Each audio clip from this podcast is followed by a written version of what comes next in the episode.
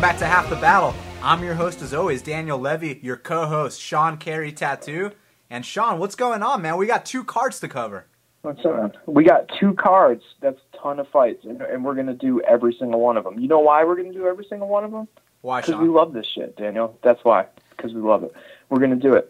We're going to do, like, things like Mitch Gagnon versus Matthew Lopes, just because. Because we want to. Because we're crazy. Let's do it. This is true. We got UFC 206 going down in Toronto, and we got UFC Albany going down in Albany, New York. Second event in the Big Apple. So, but man, they didn't stack it this time like they did the first, huh, Sean? No, they had nothing left. It's kind of leftovers, huh? Someone's got to get the leftovers, right, Sean? Yeah, it's Albany, and I used to live in Albany. I don't know if you've ever been to Albany, but uh, it's fucking horrible. It's terrible. It has none of the best parts of New York and all of the worst ones. Worse than the Bronx. Oh, and no, not not. It's not bad in a cool way. It's a bad and I'm super bored way. You know what I mean? Like it's not like ooh, I'm in the Bronx. This is risky and exciting. It's like ooh, I'm in Albany. Let's go to Ruby Tuesdays. It's fucking terrible.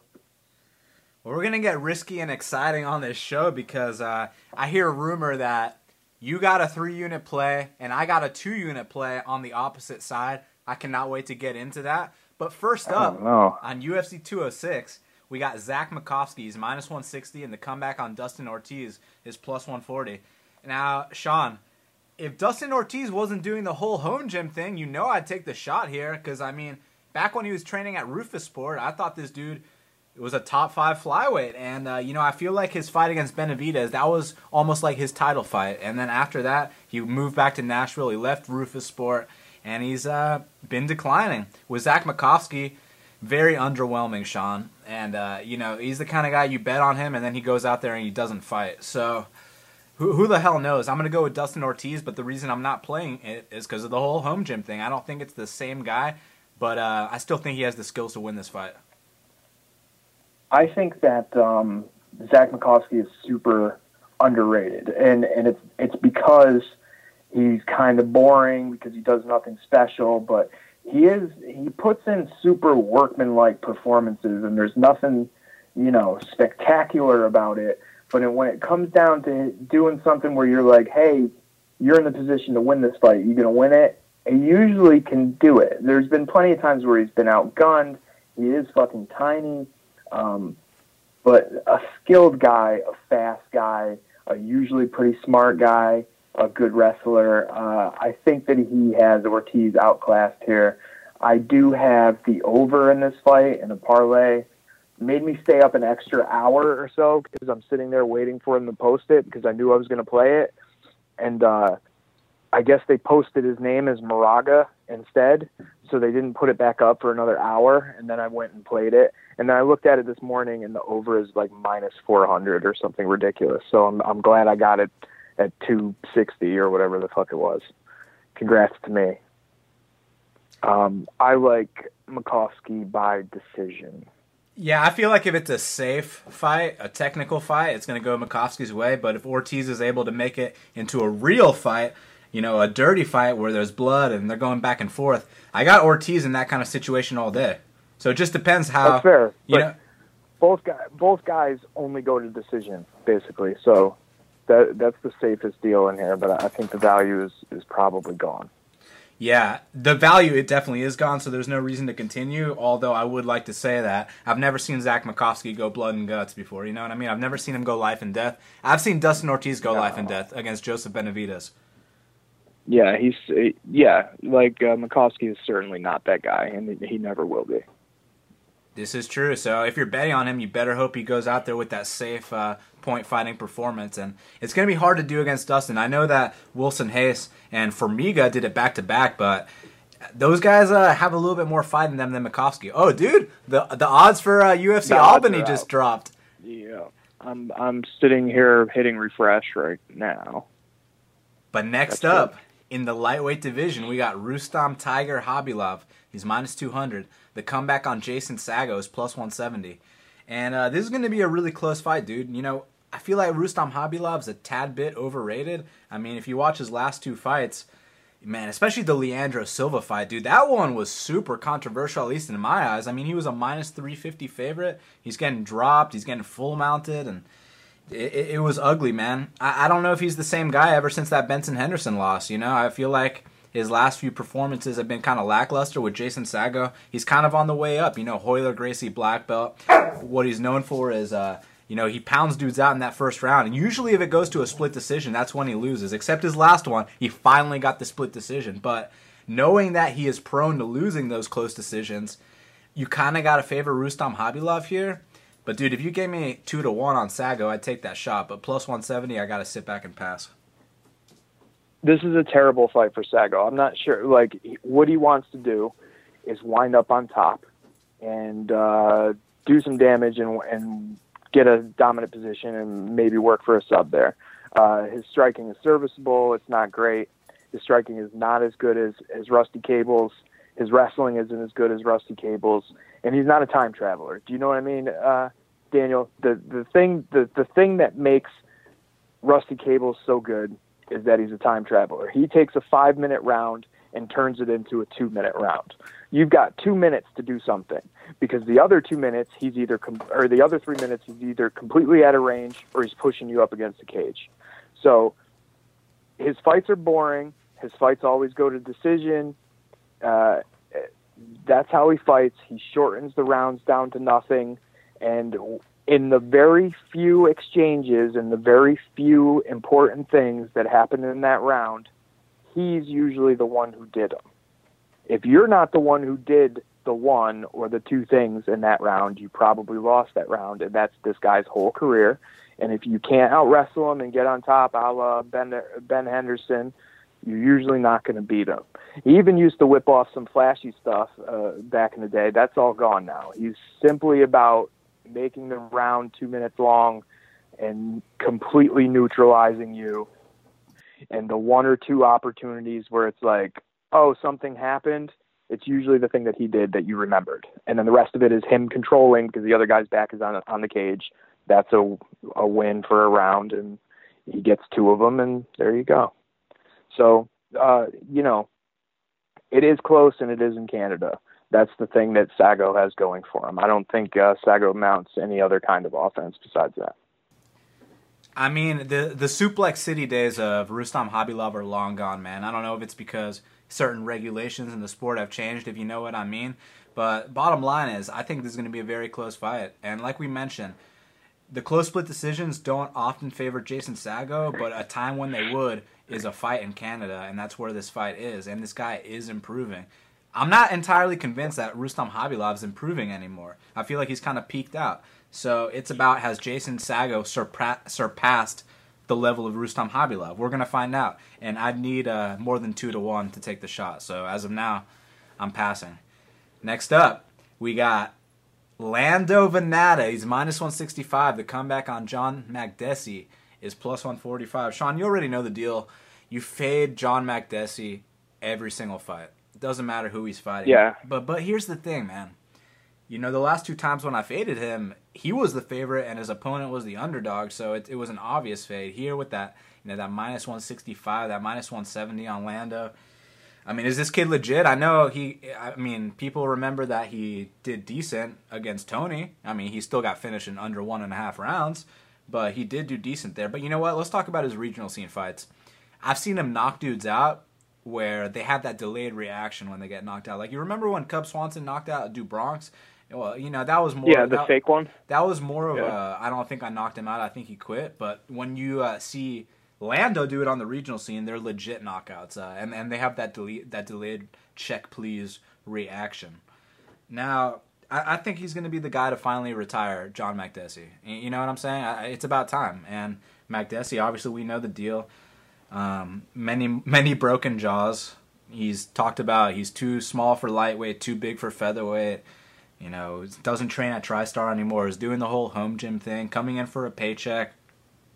Striker versus striker, I believe that Lando's the more dynamic of the two. You know, both of them will spin. Yeah. I mean, we saw Makdessi with that highlight reel uh, spinning back fist of Kyle Watson back in the day. But nowadays with Lando, I mean, he's smoother, he's sharper, he's younger, he's fresher. And uh, I just think he's better and at a way better spot in his career. So I got him for the victory. I was considering parlaying him with uh, someone on the other card, but I got to see what the line is. So I'll get back to you on that when we break down that fight, Sean. Okay. I think, I mean, this is a tough fight. We were talking about this earlier. He's basically an untested prospect that had one good performance on a big stage. Can you really think a lot about him going forward based on that? You probably shouldn't, but I'm going to take a leap and say that I saw something in him like that's a huge stage and he was outsized and outgunned and I love it when guys are in that position and they come in they go, "Oh, I'm I do this thing and I'm going to do this thing to you and I don't care what you are." Uh, he didn't change the way he fights at all. He's still all over the place. He's still spinning. It's still crazy shit. And he he didn't land one and take off. He was like, "I'm gonna stay in your face and do do Lando Vannata to you," and he did that. And he put up a hell of a fucking fight. And it's really his cardio that kind of shit out on him. I don't think he would have ended up winning that fight, but he's obviously explosive. He's ob- obviously strong-willed. Uh, he has a real wrestling background. He looks to have the goods. Um, don't be surprised if that cardio shows up and that wasn't a short notice thing. That's a cardio thing. You never know. You know what I mean? Like he was swinging for the fences every time. But I, I love that confidence and, and the swagger, and that that means something to me. Um, the other half of this is uh, Makdessi. Yeah, you got to fade him at this point. We tried it with uh, shit. Mehdi, tall Arab guy. We just bet. Yeah, we tried it with Mehdi Baghdad. We were close. You know what I'm saying? And and he's he's obviously one foot out the door. Everything that you mentioned about his training is is true. Everything you mentioned about his attitude and what he said is is true. Uh, he's taken a lot of damage over his career. He's never gotten anywhere near the top. This is usually where people stop. Uh, the way that this goes bad is if he, you're the kind of guy who doesn't want to engage with Vannata, which he is not. Does Vannata just swing at air a lot and get frustrated, and that goes bad, and these guys don't hit each other a lot? But Makdessi, you know, Vannata's pretty hittable. Makdessi does the majority of the clean hitting, and the crowd goes nuts for him and loves it, and he pulls off a close decision. That's absolutely possible. But I think that Vannata does get in range and hit him with something sneaky and piles up damage on him, and maybe even gets him out of there by the end. But uh, don't be surprised. Instead of be, this being really fun, it gets really boring, and Makdessi pulls off a, a bullshit split in Canada. Just to address the cardio concerns, to me, it's not really a matter of the short notice or him having a cardio issue. To me, it was when you're fighting Tony Ferguson. I mean, that dude's pace and his pressure is just unlike anyone else in the UFC. I mean, you throw everything at this guy and then he's right in your face, not discouraged at all. That's not going to be the case when he goes up there against John Makdessi. I mean, you know the deal. You rock Makdessi a little bit and uh, he'll call a timeout in the middle of the fight. Yeah, I totally agree. In that moment, when you get hit and you know that something is obviously wrong and panic hits you, uh, you can do with what a lot of fighters do and just bite down and fight back, or you can do what a lot of other fighters do and and you know kind of tap on your own leg while you're standing up, or give up, or something like that. And that's that's way beyond us to say what we would do or what we wouldn't do because that's not what we, what we do for a living. But when we're judging these guys against other fighters, um, Makdessi is a guy. If if you hit him and hurt him bad, and he gets nervous and weird about it, he's going to fold up. You know, that's just the way it is, unfortunately. You want to know something hilarious? Speaking of, you know, how how certain people react to getting hit. So people were saying that uh, that the, that Jake Ellenberger should get a no contest or they should rematch. I'm like, first of all, Jorge Masvidal whooped that ass. You know what I mean? That Yeah. that was a first Why would you want a rematch of that? not only should there not be a Why? rematch, it should not be a no contest. I mean, it was pretty obvious who the winner was. So it's kind It's of not funny. a no contest, is it? Not yet, but but Jake's trying to appeal it. Of course. Oh, good luck, dude. No. You know what I'm saying? Like, here, Jake, here's what you do, dude. You hurt yourself? Cool, man. Don't put your hands on it and sit there like you get a timeout. Go ahead and block your face because it's protect yourself at all times. It's not protect yourself till you till you hurt your toe. That doesn't make any fucking sense. It's not a no contest. It's a clean loss. Honestly, the fence saved I him from a worse ass whooping. Yeah, that fight was obviously going one way. In the middle of of Masvidal kicking the shit out of him, he unleashed with a humongous hook, and and like Masvidal just pulled his head out and looked at it and smiled and just went back to whooping his ass. It was really simple. You know what I'm saying? Like when he said it was easy money, that was easy money. Uh, that it, that fight would have went exactly how we were talking about it going. It was obviously headed there. He realized he could do whatever he wanted, right? You know what I mean? Like no rematch, no no. Come on, no, no contest. Give me a break. Dude, that one combo where Jake almost went down and where the ref could have stopped it with a standing TKO. That one was just absolutely disgusting. The way he mixed it up to the body, the and then he incorporated that tie clinch. I mean, he just absolutely destroyed Jake Ellenberger, and it was in the first round too. Yeah, he's slick, man. He is. I mean, Robbie Lawler, it took him to the third round. You know what I'm saying? Yeah. He's a slick guy. He's fun. He's the truth, man. And next up, we'll, we'll get to some of these, uh, you know, Valerie Letourneau type fights later. But let's get to. Let, let, us fucking just go for it, bro. I mean, look, Misha Cirkunov's minus 130, Nikita Krylov is plus 110. Sean, I, I heard a rumor that not only are you betting against Nikita Krylov, you have three units against Nikita Krylov. And Yeah. one, one doesn't simply bet three units against Nikita Krylov. So uh, you better have a damn good reason, Sean. Oh, I've got plenty. I've got multiples. Um, you know, when I when I we'll get into this in the ga- the gambling podcast when we do that on the week off. But um, when I line a fight and the line is way off, that dictates how much I I bet on it. That's just how it goes. I had Cirkunov at, minus 180. I got three units on him at plus 110. I cannot, I can't go soft on plus 110, and I can't pass on plus 110. You know, Daniel, I, I'm not seeing your side at all here. One of these guys is a huge light heavyweight. The other one is a decent sized middleweight.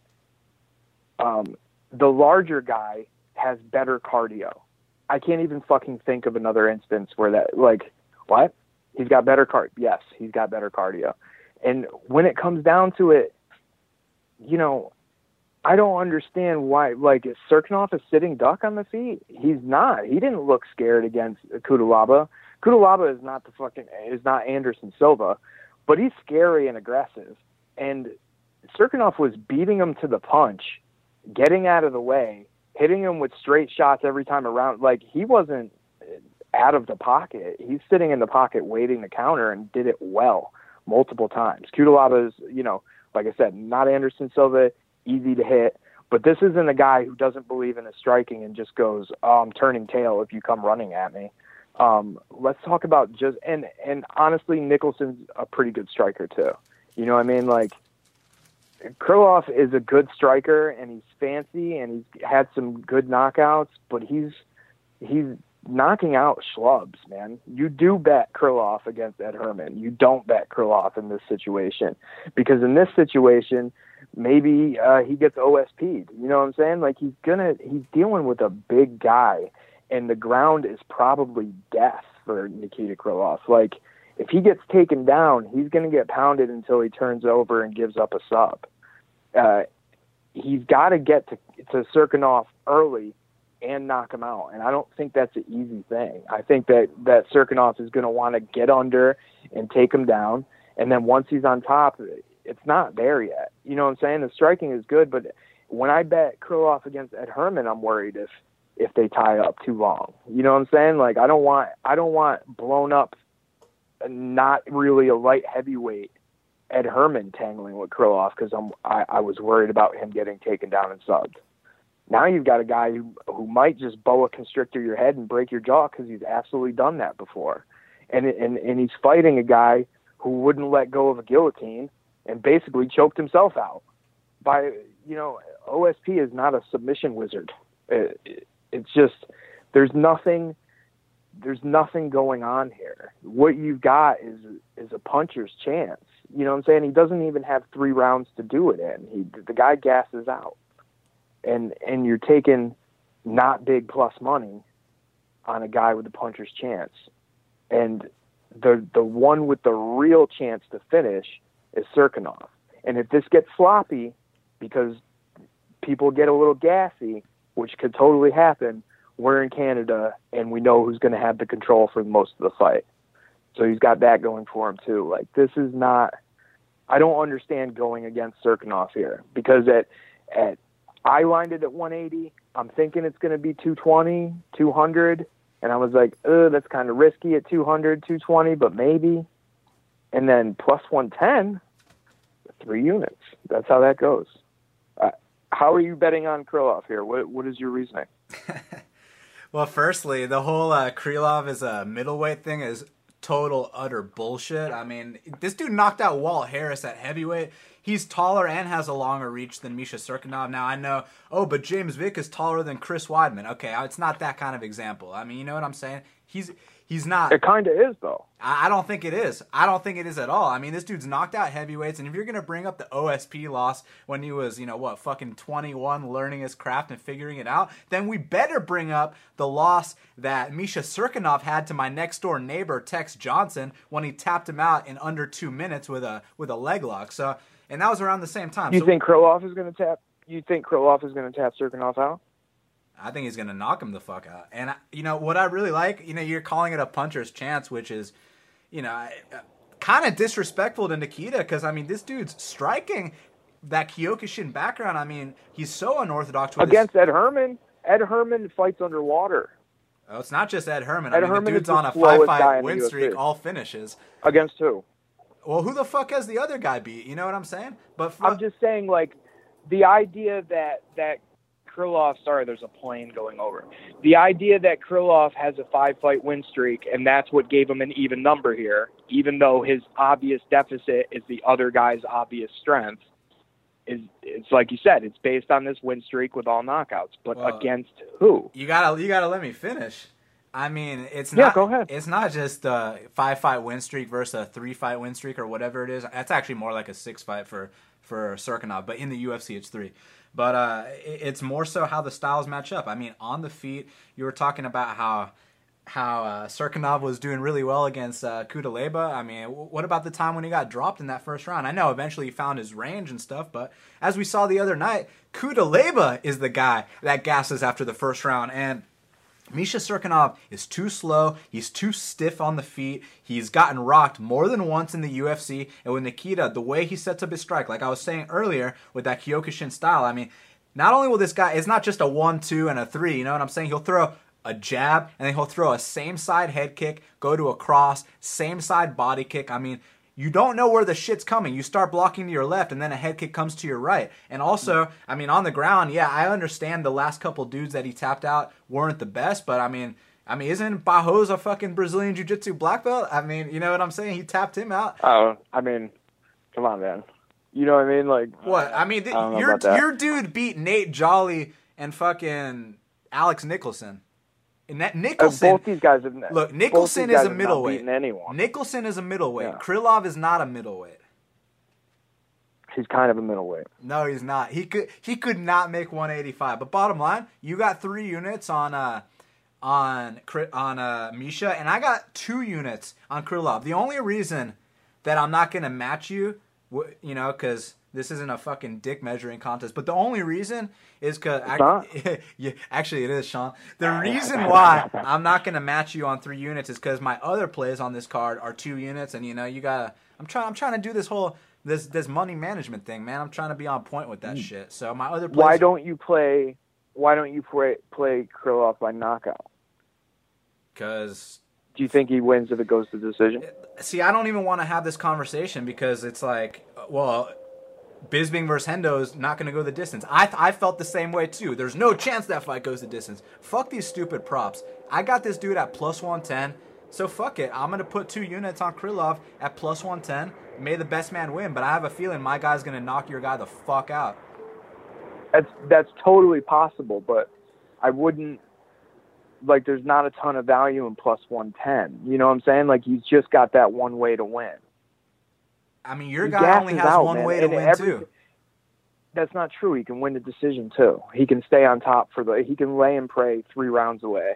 He can stay on top and not get a sub the whole time. He can cage push a tired guy for three rounds. He could win chunks of the striking.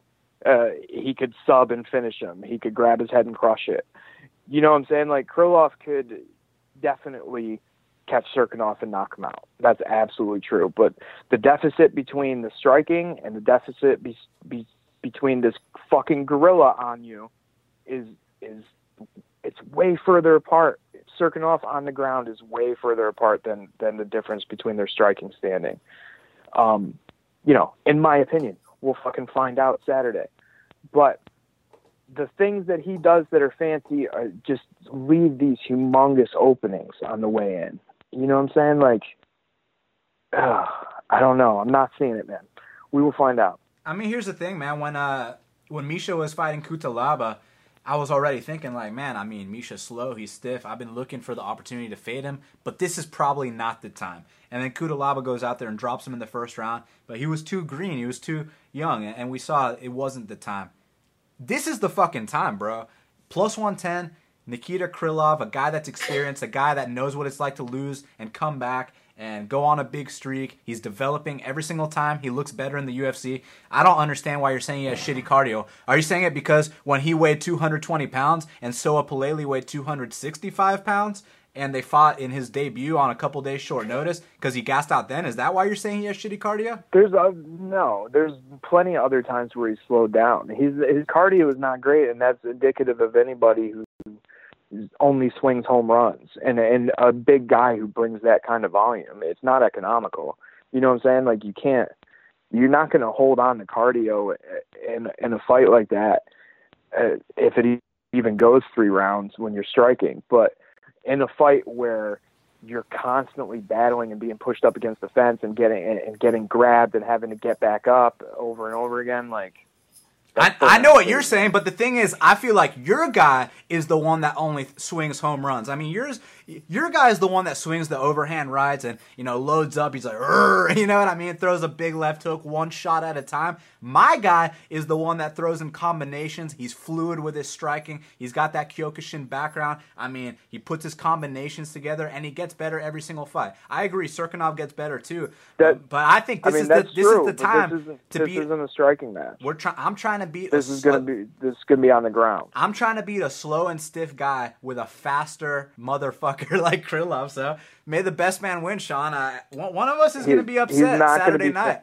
That's I won't be upset, but he'll he, he cannot be the faster guy on his back. This is where this fight is going to take place.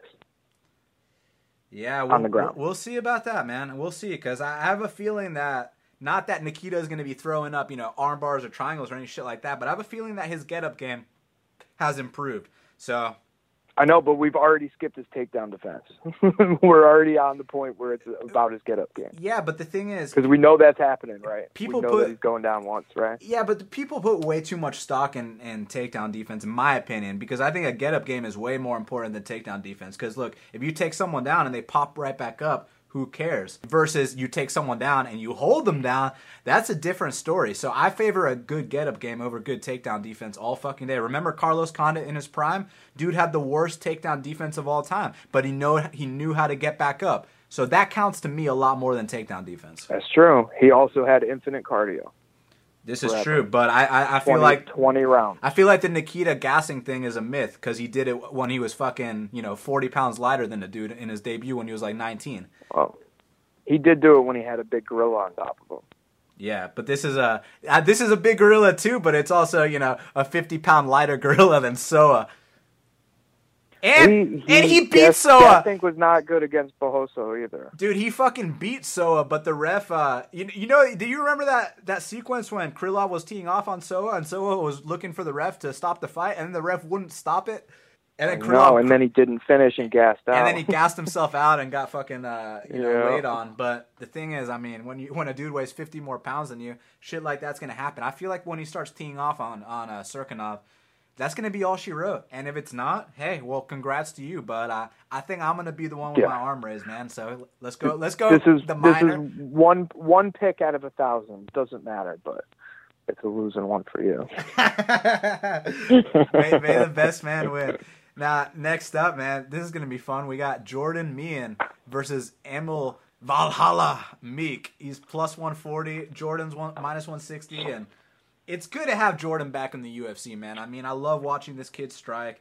We all remember what he did to Evangelista Cyborg. I mean, that those fucking elbows were just vicious. Even that last fight against Thiago Alves, man. I mean, like he was looking great until he got caught with that liver kick. Uh, so man, wasn't that just a fucking terrible moment? Because not just because we had money. You know, I live bet. I I live bet Tiago Silva bef- before the Alves? second round. Thiago Alves before the second round. It was Why plus did- four hundred. Is it because uh, Jordan Mein started doing like somersaults and shit? I watched that fight again, and I I was like, why did I do that? And I did that because there was something about Mein's composure where he was like, why aren't you knocked out? And then like Alves was getting hit, but he was composed. He was his hands were up, and every time he got tagged, you could see him wobble and and be hurt by it. But he was like, okay, I'm still here. Okay, I'm still here. And there was something that Mein was giving off that was like the opposite of that. You know what I'm saying? I I rarely excuse me, I rarely ever live bet, but that was a that was one of them for some reason. I watched that again, uh, you know, 2 days ago and that's what it that's what it was. Weird situation. Genius. I should have fucking live bet that too. I rarely do live bet, but uh, man, I, I love Jordan Mein striking. I mean, he'll trap your hand, throw a nice elbow, mixes up to the body, which you know I love, and uh, the dude comes to fight. But the thing is, if you stand up to him, you can break him. So it's a matter of can Emil Meek do that? You know, with Emil Meek, you know, over in Europe, man, I don't know what they're feeding him, man, because that dude, uh, you know, it's like it's like old school Thiago Alves. I mean, this dude straight burns a hole in the floor when he pisses. You know what I mean? And uh, you know, he had to sit out because of a little a little meldonium call, if you know what I mean. Now he's back. Mhm. Is, is he going to look the same? I- I'm pretty sure he's going to look the same, but is he good enough? Basically, the way Emil Meek fights is he's not the most technical guy, but he does swing big, and when he lands, the dude's got killer instinct, and he can get you out of there. But I've also seen him get knocked out. So Jordan's the more technical guy, but I think Emil has that will to win. So it's a matter of can Emil weather that storm and then get Jordan Mein out of there. I really don't know. But due to the fact that, you know, even though I am a Jordan Mein fan, I love the way he strikes. I've been down with Young Gun Mein for a long, long time. Total badass. I mean, the kid fought fucking Rory MacDonald when he was like 16. You know what I'm saying? That's the kind of badass that Jordan Mein is. But I fade fighters that talk retirement. He's coming back from retirement. Uh, fuck this shit. I got Emil Meek. Oh, well, uh, here's some more leap of faith for me here. Here's the thing, okay? If you throw all these uh, context, contextual circumstances out the window, uh, Jordan Mein is a way better fighter than he is. Way better fighter than Emil Meek is. And, you know, the retirement is definitely a fucking problem.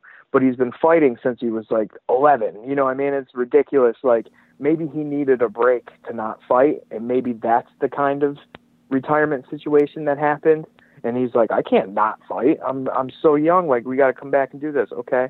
I did see him get weak in that Thiago Alves fight that we just saw about you know we just talked about. Um Matt Brown fight. yeah like you know it's there. There's some kind of weird yellow streak there but I think when both these guys show up if they were both to show up good Jordan Mein is way better. Uh my problems with uh, Emil Meek are he's here because he knocked out Rousimar Palhares, who just got knocked out by some other schlub. Like that wasn't Dude, in real quick. So, sorry to interrupt. Sorry to interrupt. So I was like, I tweeted something like, so Palhares got knocked out by another jobber, and like, dude, like there was like a twenty like page thread. People fucking went crazy because I called that dude a jobber. So wa- watch out, Sean, You're calling that guy a schlub. Guess right, you're right though. That guy is a I know. schlubby. okay, yeah, I watched that, but um, and this dude, you know, okay, so you're here because of that. Um, let's let's think about the context of of weird Euro prospects and the in the organizations that they have there, and if it's not Cage Warriors, possibly doesn't even matter at all. Like, okay, that that whole fucking deal is completely suspect. This fucking guy was getting knocked out in those suspect organizations. That can happen. He either gets you or you get him. Um, the biggest deal to me is I, I'm pretty sure this guy was roided all to hell, and even though he didn't pop, I think he missed that last fight to kind of adjust the thing. I, I really think this is the first time we're going to see this fella not on the juice. Um, that's probably a terrible fucking situation. And you're assuming, you know, there's just yeah, totally just making shit up right now. Um, and then it's his debut on the big show. It's not Jordan Mein's debut on the big show. I don't think he's going to be wobbled mentally by this one at all. I, I like I like Jordan Mein here, and it's and it's a suit. You know, it's risky as fuck. It is. It's risky as fuck. But uh, you know, Vannata and Mein parlayed pays two thirteen, and for two guys that I think are going to win and probably win pretty damn good or easily, uh, got to play that. So 1.2 units, Vannata, Mein, plus 213 to win two and a half if you know for a fact that Emil Meek's coming in on that uh, that Valhalla sauce, would you still bet on, on Mein? No, I think he's not though. I think, and you know what? If he would have came straight over, I would have been thinking that he was going to pop. The thing in the middle of him coming and then not, I think was him, you know, like adjusting and then not having time. You know what I'm saying? And the meldonium was probably was it actually meldonium? Was that the reason why? What was the actual reason? It was meldonium, which makes me want to talk about something else. I want to give, I want to personally tip my cap to Daniel Omielanczuk, the first fighter in UFC history to get a meldonium exception.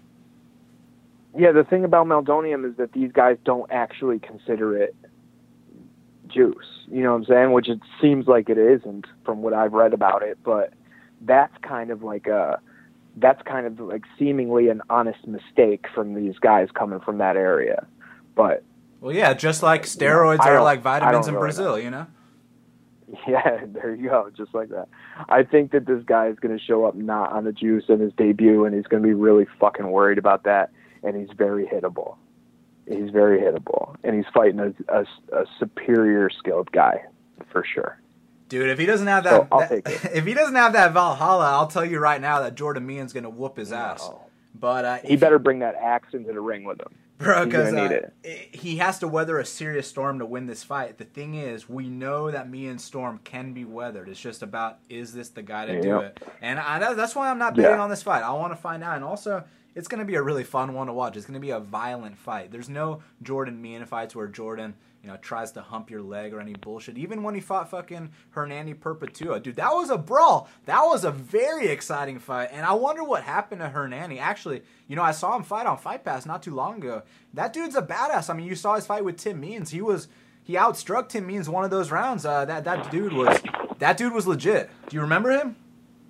Yeah, I totally remember. He, he wasn't he wasn't terrible. He wasn't terrible. Uh, the guys who stuck around in comparison to some of the guys that they cut don't make a ton of sense. But oh well. Yeah, like fucking Kevin Souza. Kevin Souza is a great example. Valmir Lazaro. He beat Michelle yeah. Lazaro's a, yeah, Lazaro's a good example.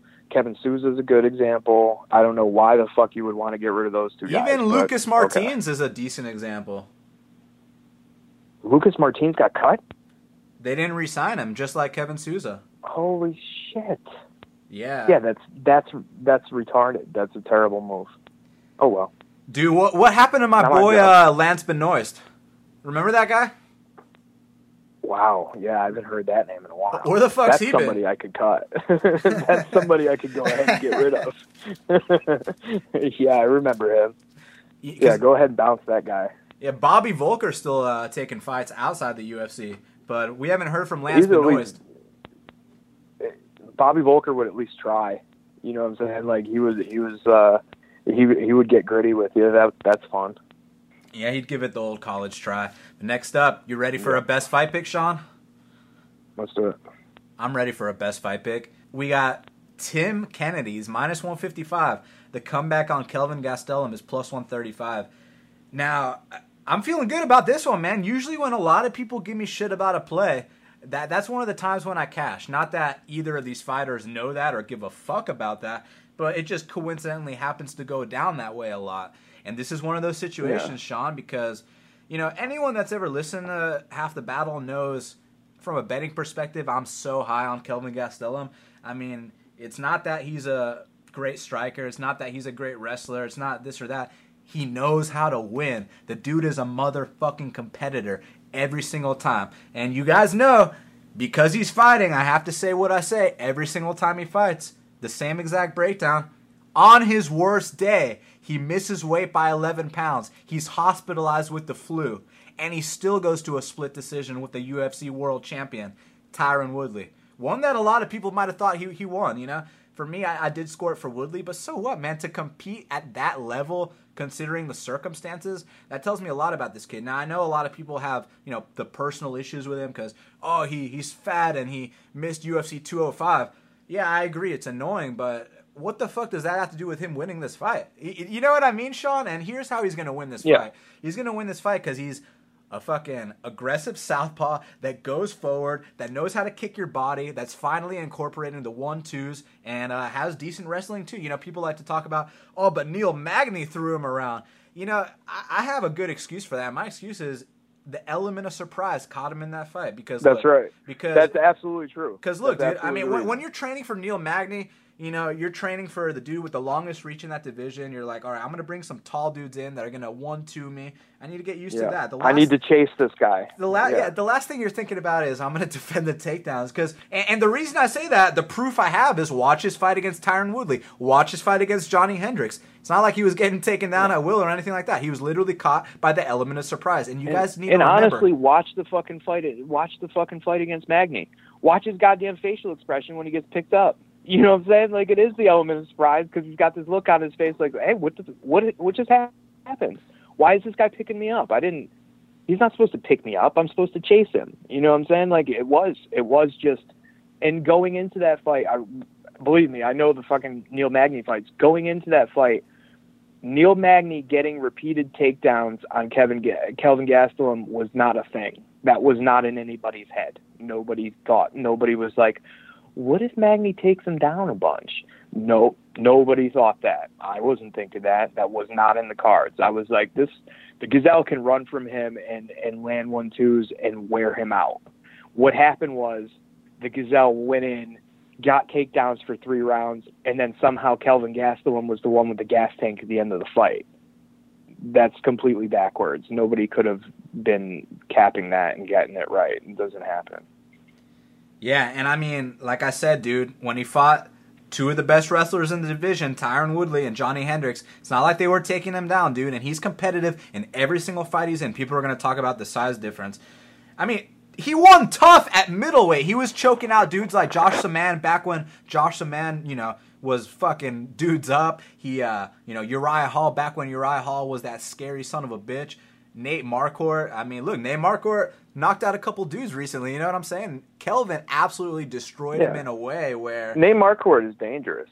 Yeah, He's dangerous. Kelvin fucked him up. Now here's the thing with Tim. People are like, "Oh, he beat the champ Bisping," and it's like, yeah, okay. Well, not only was that forever ago, but do you not understand that Bisping was coming off over a year layoff? and the guy had a detached retina and other crazy shit go on to the point where people say this guy only has one eye.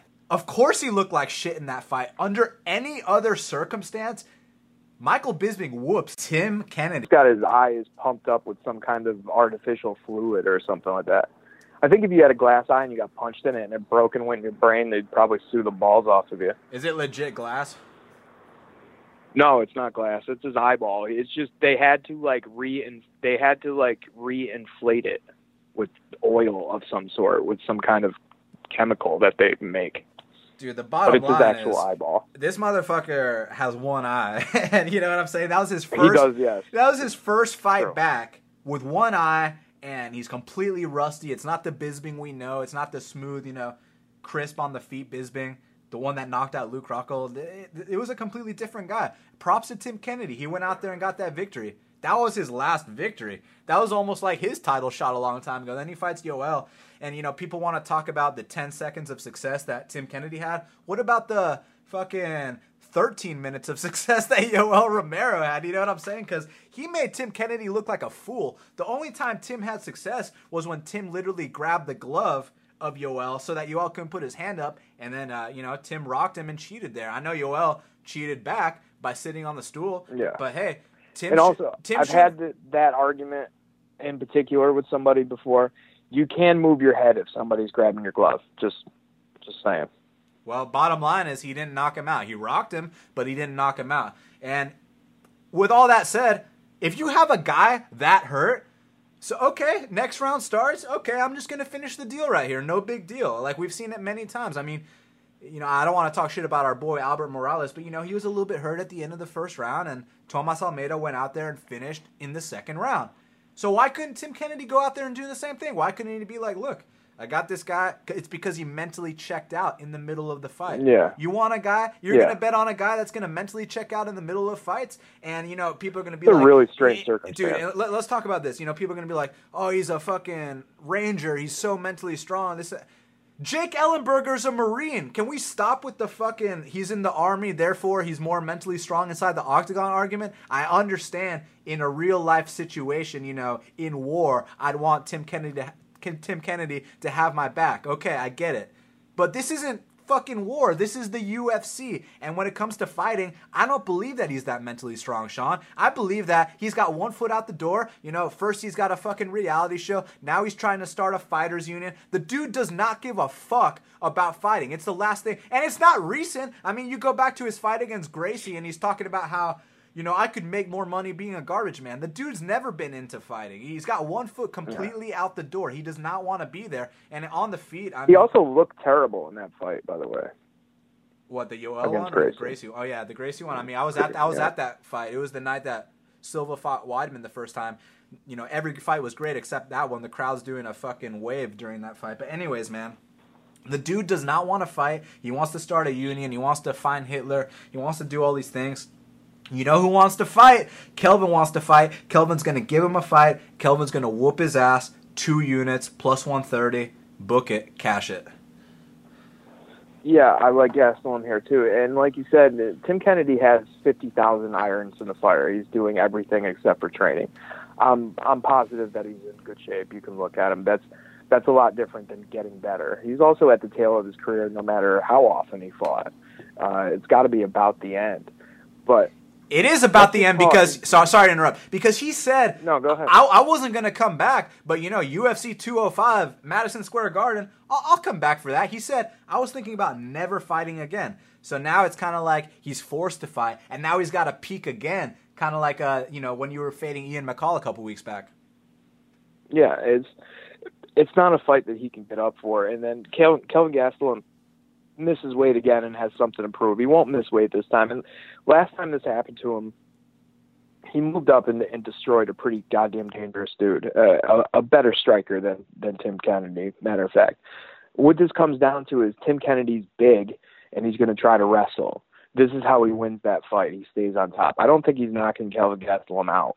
Um, I don't think his hands are good enough. I don't think he's fast enough. I don't think his defense is good enough. I don't think his footwork is good enough.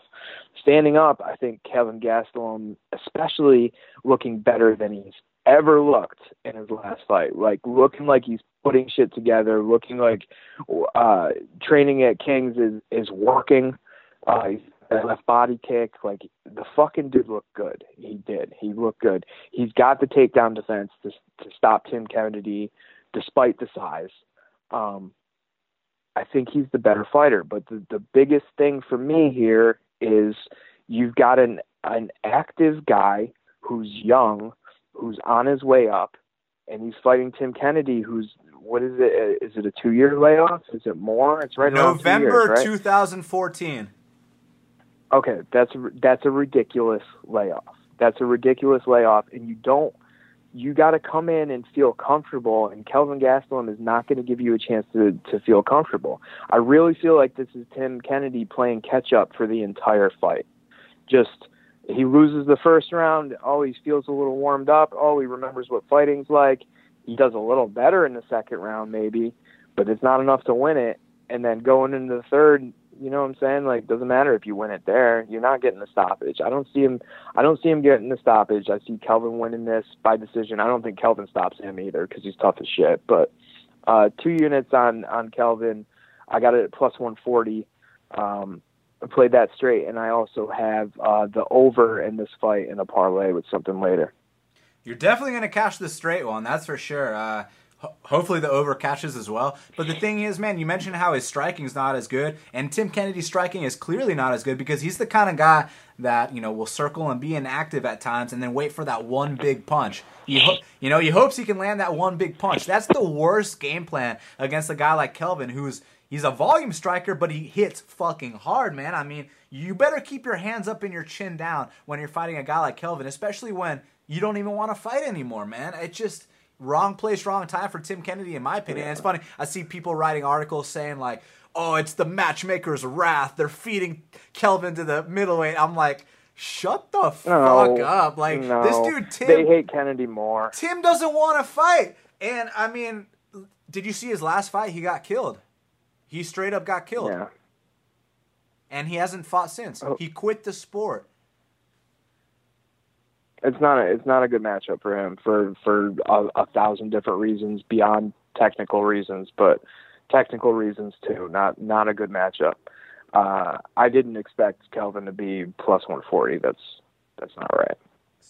We will find out. Also, the the Gastelum over is with the Makovsky over. Uh, that's two units at plus 110. Well, that Makovsky over is definitely hitting. Hopefully, the Kelvin one does too. But oh, these touches. No, famous last words. Don't say that. right. But uh, yeah, I mean, I, I, could go on about this, but I, I think we made our points pretty clear. So we can move on. We can move on to funner days because, dude, Doo Ho motherfucking Choi is minus 220 and Cub Swanson is plus 180. I mean, what is there to say, bro? They're they're about to throw down, and one guy's gonna fall down. And the question is, is Doo Ho the real deal? I know. I mean, I know he's the real deal, but the thing is, he hasn't had that big name victory yet. So this could be the one. Now, when you see Cub Swanson, you know, plus 180, plus 200, conventional wisdom says, oh, I'm taking that shot, especially against an unproven guy. But the way the styles match up, it's a tough matchup for Cub Swanson. And the reason why is, I mean, we know about his unorthodox striking, but, you know, he puts his hands down, you know, he tries to do the, the boxing thing with the, you know, the left hand down and, you know, tries to shoulder roll a lot. And he depends on his shoulder blocking his chin and his head movement. Dude, Doo Ho Choi is so damn accurate. I mean, you watch that fight against Thiago Tavares, and man, Thiago Tavares, first of all, it was doing a lot of things fundamentally wrong. You know, where I come from, where you know his fucking hands. He did what's known as the open door, where it's your hands are literally like if you put one hand up slightly in front of your ear, you put your other hand up slightly in front of your ear. You see how your face is wide open? That's exactly how Thiago Tavares was fighting against Doo Ho Choi. He left that open door, whereas what we like to do is we put that backhand next to the chin and that front hand in front. Thiago Tavares had no clue what he was doing, but Cub Swanson's a way better striker than that. I mean, it's about Doo Ho Choi and his accuracy. So is Doo Ho Choi about to knock this dude out, or is he about to get that, that first UFC L? I think he's going to knock him out, Sean. I think that Cub's on the way out. I mean, I faded Cub against uh, Max, against Frankie, even against Hacran. That one didn't work out, but it's all good. And I noticed the decline of Cub around the Jeremy Stephens fight. You know, a lot of people say it was the Frankie fight. It wasn't the Frankie fight. It was the Jeremy Stephens fight. That was the first one where, you know, you remember when he was on that run and it was beautiful destruction. He was doing all these amazing things. The Jeremy fight was the first one where he started to slow down a bit. Then he took two ass whoopings in a row. Now he's being a little bit conservative. I mean, that fight with, with Kawajiri, that was a really good one, but we're gonna find out where the fuck he's at, Sean. I don't think he's quite that done yet. I don't. I uh, the decline is real for sure. I, I you can see that. That's true. I agree with you, but I don't think he's quite done. I, I think he's he's very slick. Uh, he's got a deep bag of tricks, like a real veteran dude. Um, you know, he's just he's taken a lot of damage, and he's he's gotten near the top and not gotten there. Um, the problem is is that price. I haven't bet this fight yet, but I'm I'm I'm picking Cub, and I'm probably going to bet up that price. To me, is way off. Uh, the things that Choi does, uh, you see him and he does them great. You're right. The punches are super straight. He's super accurate. He obviously hits hard. He's obviously fast. Um, he even reacted well when he got taken down uh, by Tavares. He didn't. He didn't act like, oh shit, uh, what do I do now? Like he he calmly did exactly what he should have done. Uh, that's that's great. Um, but there's just so many questions, really. Like, what happens if what he does doesn't work? What happens if the fight gets into a little deeper water? You know, it, it's tough. There's not a lot of things, and and the idea of of Cub being plus 200 or better is a little disrespectful to Cub. This is the biggest step up that Choi's ever had in his career uh, by far. It's it's tough, man. That that price could be trappy, but that that price is just too high. It's too high. We don't know enough about Choi. Um, I think Cub can do veteran things. I think he can get takedowns. I think he can get more takedowns later in the fight. I think he can kind of uh, you know mesmerize Choi a little bit and and and do fancy things and things that Choi hasn't been able to hasn't seen and hasn't had to deal with that maybe slows him down a little bit. Maybe Choi keeps on biting on feints for the whole fight. You know, he's just the veteran guy, and this is a this is a tough step up. And you know, if that price was any closer, I'd I'd obviously be passing. I wouldn't even go near it. But at that price, ooh, it's tough. Call me. Dude, I, I feel like if I feel like if the price was different, you'd have a different breakdown here. I wouldn't have a different ba- breakdown. I I would have if the price was real close, I'd probably be on Choi and I'd be worried about all the things that I've just said. You know what I'm saying? Like yeah. The price at plus 200, those things are still real regardless of what the price is. You know what I mean? Those things that, that Cub can do in this fight are are still real. Let's talk and about the things you said, though. I mean, get tagged and, and hurt. When, do, when does Cub shoot for takedowns?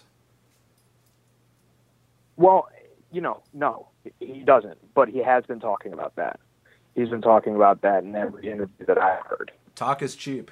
Talking about, talk, yeah, absolutely. Does that mean anything? I don't know. If he's got the game plan of, well, I'm not staying with this guy. I'm taking him down and doing jiu-jitsu things to him. Uh, that's the fucking plan I have. You know what I'm saying? Like, Cubs striking, you can't shit on Cubs striking no matter what. You know what I'm saying? Like, no matter what kind of decline uh, you think he's on, he's still knocking dudes down and landing cartwheel kicks. That's not normal. You know what I'm saying? Like to do those and miss, you that's kind of dumb. He's landing them. He's hurting people. He's dropping them. That's still happening. Uh, he knows his shit. You know what I'm saying? He knows his shit. We do not know if Choi knows his shit. We know what he does really well, and that thing that he does really well can probably get rid of anyone. But eventually, it's not eventually is not going to get rid of a guy, then what happens? Yeah, but I'm really surprised that you didn't mention one of your favorite things, which is something that Choi does, and that's throw straight punches, straight, accurate, oh, yeah, powerful straight. punches. But like you mentioned with Tavares, earmuffs, right? I'm usually I'm thinking that earmuffs in in MMA is good because nobody throws straight punches. So you know the idea of people using earmuffs to block head punches it's not great, but probably there's loopy punches coming at you. So go ahead and throw them up, and you see what happens when somebody throws straight shots. Uh, Cub, like you already mentioned, is not a fucking earmuff guy. He's a not gonna be there guy, or he's gonna slip it off the top of his shoulder guy.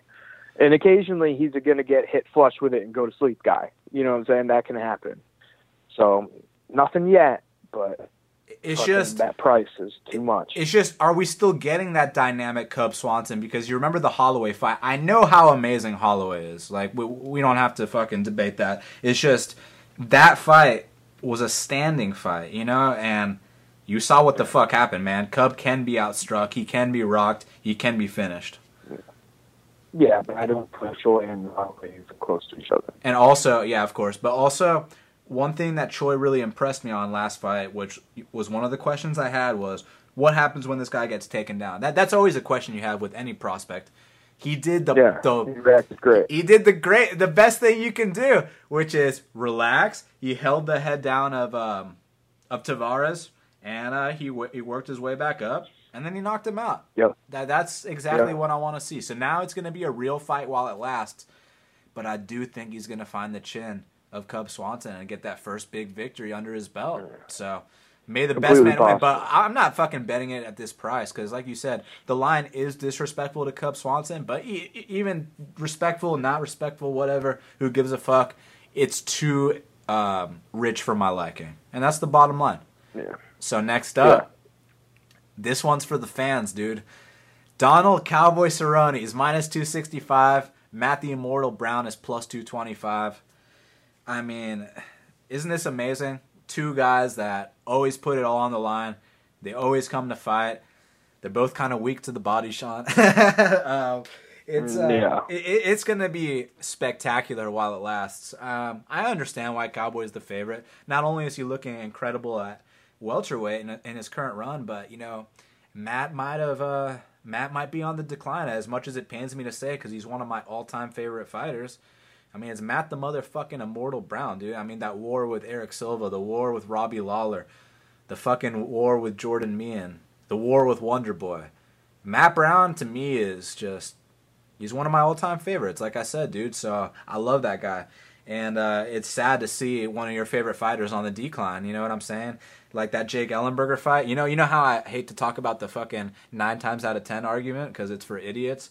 But dude, it, come on! If Matt Brown fought Jake Ellenberger nine, you know, ten times, he'd win nine of those, right? Right, Sean? Right? No, but he, Yeah, in, in, most likely. in, in this spot, look, there's obviously the chance that Cerrone takes him down and subs him. You know, a lot of people like to talk about the submission defense from Brown, which has historically been his Achilles heel. But if you really think about it, only Demian Maia has tapped him out since fucking forever, since like since like UFC 139 or some shit. You know what I'm saying? Since like 2011, the only guy to tap him out is Demian Maia. So that's excusable in my opinion.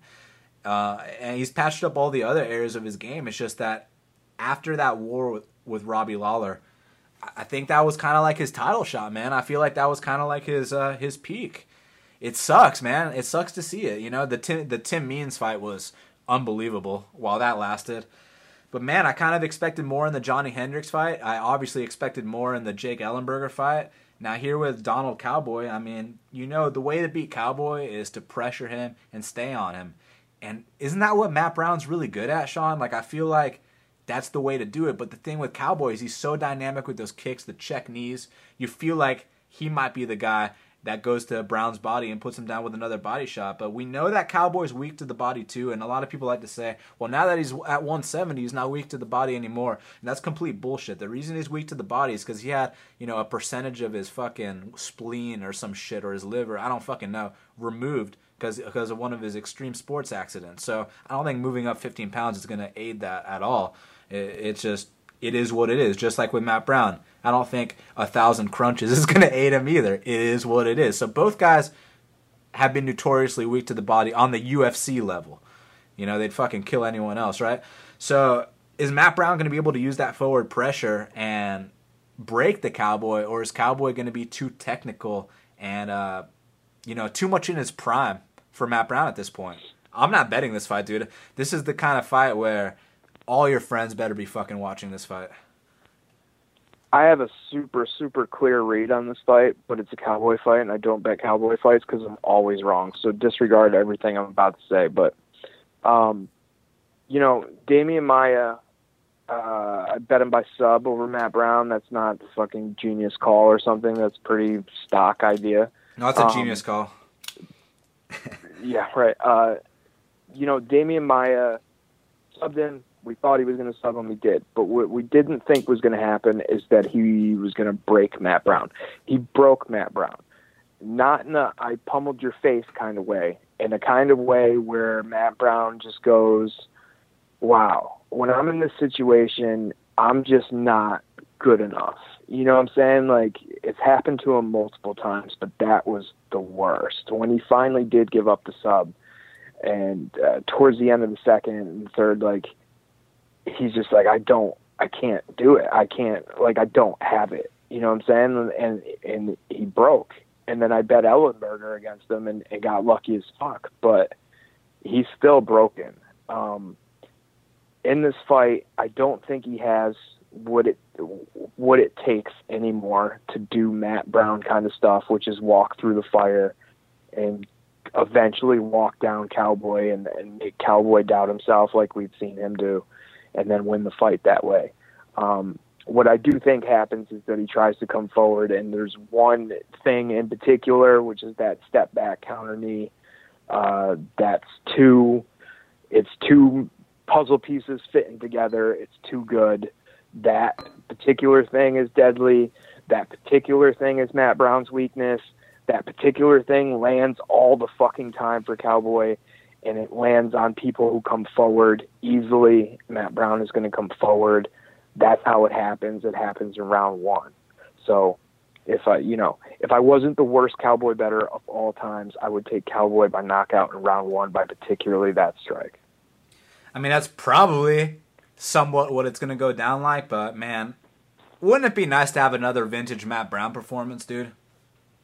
Oh yeah, I love Matt Brown. I, you know what I'm saying? Like it'd be fucking great. It'd be great to see these guys go to war, but I think uh, no, not this time in.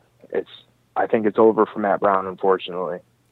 It hurts, man. It's a sad day, but at least the guy that he's potentially going to lose to on Saturday is a badass like Cowboy Cerrone. You know what I mean? But when you talk about Matt Brown being broken, there there's degrees of being broken. I don't think he's as broken as the guy he just lost to. You know, Jake Ellenberger. No, that could be true. I think they're both uh, they're both leaving though. Oh yeah, that's true. But like what I'm saying is, if like Jorge Masvidal fought Matt Brown, yeah, Jorge is probably going to win the fight, but I don't think he's going to make Matt Brown quit the way he made Ellenberger quit. No, I don't think Ellenberger quit either. I think you know he well, wasn't fucking thrilled to be there anymore. Well, do you but... remember that one combo where he uh, where he wanted to quit? He wanted the ref to step in. I'm saying shit like that's not going to happen to Matt Brown. It's going to be with Matt Brown, you have to lay him out. You have to put him down. He's not going to fucking, you know, start covering up and waiting for the ref. He has to literally be done for you to finish the fight. That's the difference between Matt Brown and Jake Ellenberger, in my opinion. Yeah, it's just tough to attribute because we're not the ones getting hit in the body. You know what I'm saying? Like, yeah, but we're the ones watching ones... it and making money and losing yeah. money. So no, I'm, I'm. That's not my point. My point is like. uh we do not know the legitimacy of every body shot that Matt Brown has taken. You know what I'm saying? Like, uh, there's definitely shots that hit you in the liver and your whole body freezes. Then there's ones that just hurt. So which is which? You know what I'm saying? Like we don't we don't know. That fucking Jake Ellenberger kick. Like, oh, this is my door. That Jake Ellenberger kick was like the Erick Silva kick in my opinion. I mean, it was just a fucking perfect kick. Yeah, it looked hard as fuck for sure. Yeah, it did. So praying for the vintage Matt Brown performance, but you know, most likely the Cowboys going to get him out of there. So enjoy that one. Main event of the evening: Max Blessed Holloway's minus one ninety. The comeback on Anthony Showtime Pettis is plus one sixty five. This is a really cool fight because it's almost like it's almost like a teacher versus student in a way. You know what I'm saying? And the student's about to rise up in a big fucking way. I mean, when Showtime Pettis was the man, I mean, when he was jumping off the cage and head kicking Benson Henderson and doing all the wild shit that he used to do. I mean, the dude was an innovator, man. I mean, the next day after the Showtime kick, dudes are in the gym jumping off the walls trying to hit the tie pads. Like, he's he's an icon. He was on the Wheaties box. Do you remember how dominant Pettis was around the time of that Cowboy Cerrone fight, the Benson Henderson fight? Even the Gil Melendez yeah, fight, like dude, Pettis absolutely. was looking untouchable, and Rafael went in there and if you watch that fight, you know, people only remember the offense that Rafael Dos Anjos landed, but they don't remember that Pettis actually looked good in that fight, offensively speaking. Like he landed a clean head kick to the chin of Rafael Dos Anjos, and somehow Dos Anjos just walked right through it. So that was the last time, in my opinion, that Pettis really looked good. Because his next fight against Alvarez, very uninspired performance. The body kicks didn't have the same impact. And then, you know, you make the excuse for him. You're like, well, Alvarez didn't really want to fight. He just wanted to clinch him up the fence and take him down. Let's see what he does against a striker. Okay, well, let's put him up against a striker. He goes in there against Edson Barboza. He gets outstruck all three rounds, and it's not the same fucking showtime that you used to see. He just doesn't look the same physically and clearly mentally either. Um, he used to just try such wild, innovative shit, and now when he tries it, it kind of looks forced and pointless. It's almost like when he was the fucking man he was on a different level than everyone else, but he kind of stayed on that level and everyone surpassed him. I feel like he hasn't evolved. And uh, yeah. and this is coming from a big Showtime fan. I fucking love it. It's Showtime, man. You know what I'm well, saying? The, the thing the thing that you're really talking about is when these guys who live on speed and reflexes and that kind of stuff, when they you know start losing some of that stuff, they go out there and they go I have to be Anthony Pettis. This is the kind of things that Anthony Pettis does. That's what I'm going to do. I'm flashy. I'm Anthony Pettis. Let's jump off the cage. Let's do, you know what I'm saying? Like, and what you're saying, like that stuff looks forced and stuff like that. The guys who persevere and adjust and make it go out there and they don't go, I must do Anthony Pettis. They go out there and they go, I must win. You know what I'm saying? And they do something different. And he's not really that's not what's happening, unfortunately. You know what I'm saying? What, go ahead, finish. I don't know, even know if you picked yet. Well, I know who you're picking, but go ahead. It's just just like it, it was kind of sad to see with Matt Brown. It's also sad to see with Pettis. It's sad to see when your favorite fighters, you know, are kind of losing it a little bit. Don't get me wrong; he'd still beat a majority of the guys at lightweight and featherweight, but you know it's not like he's going 15 to 5 to 1. He's going 1 to 5 to 15. You know what I'm saying, Sean? It's one of those situations. Yeah. And it's it's sad to see and man, now he's running into a guy that I mean, he's running into the champion. I know Max Holloway is going to be the champion. It's his fucking destiny, and I don't even believe in any of that bullshit. It's just, but it, it, it is what it is, man. He's he's going to be the champion. Just like I said, Connor was going to be the champion. I know Max is going to be the champion too, and he's got that thing about him. I mean, Max does what Pettis used to do, but he does it even better and it's more evolved. And you know, with Pettis, Pettis was never known for his hands. When he dropped guys, it's with body kicks, with head kicks, and he also submitted people. Max doesn't only drop people with kicks, he drops them with punches too, Sean, and he pushes them up against the fence, not grappling wise, but pressure wise. He walks you down with his amazing footwork. I mean, he's switching stances and he fights like a long range fighter. And the reason I say like a long range fighter is because he is not a long range fighter in terms of his reach. He actually has a fucking short ass reach. He's got a shorter reach than Frankie Edgar, Sean. He's got like a 68 inch reach, but he fights like he's got a fucking 75 inch reach. He knows his distance and his range, unlike anyone else. And you know, towards uh, the beginning of Pettis' decline, you know how he always gets you know pushed up against the fence every single fight. You know, me and the MMA genius were always screaming at the TV, "Stop backing up into the fence." Well, guess what?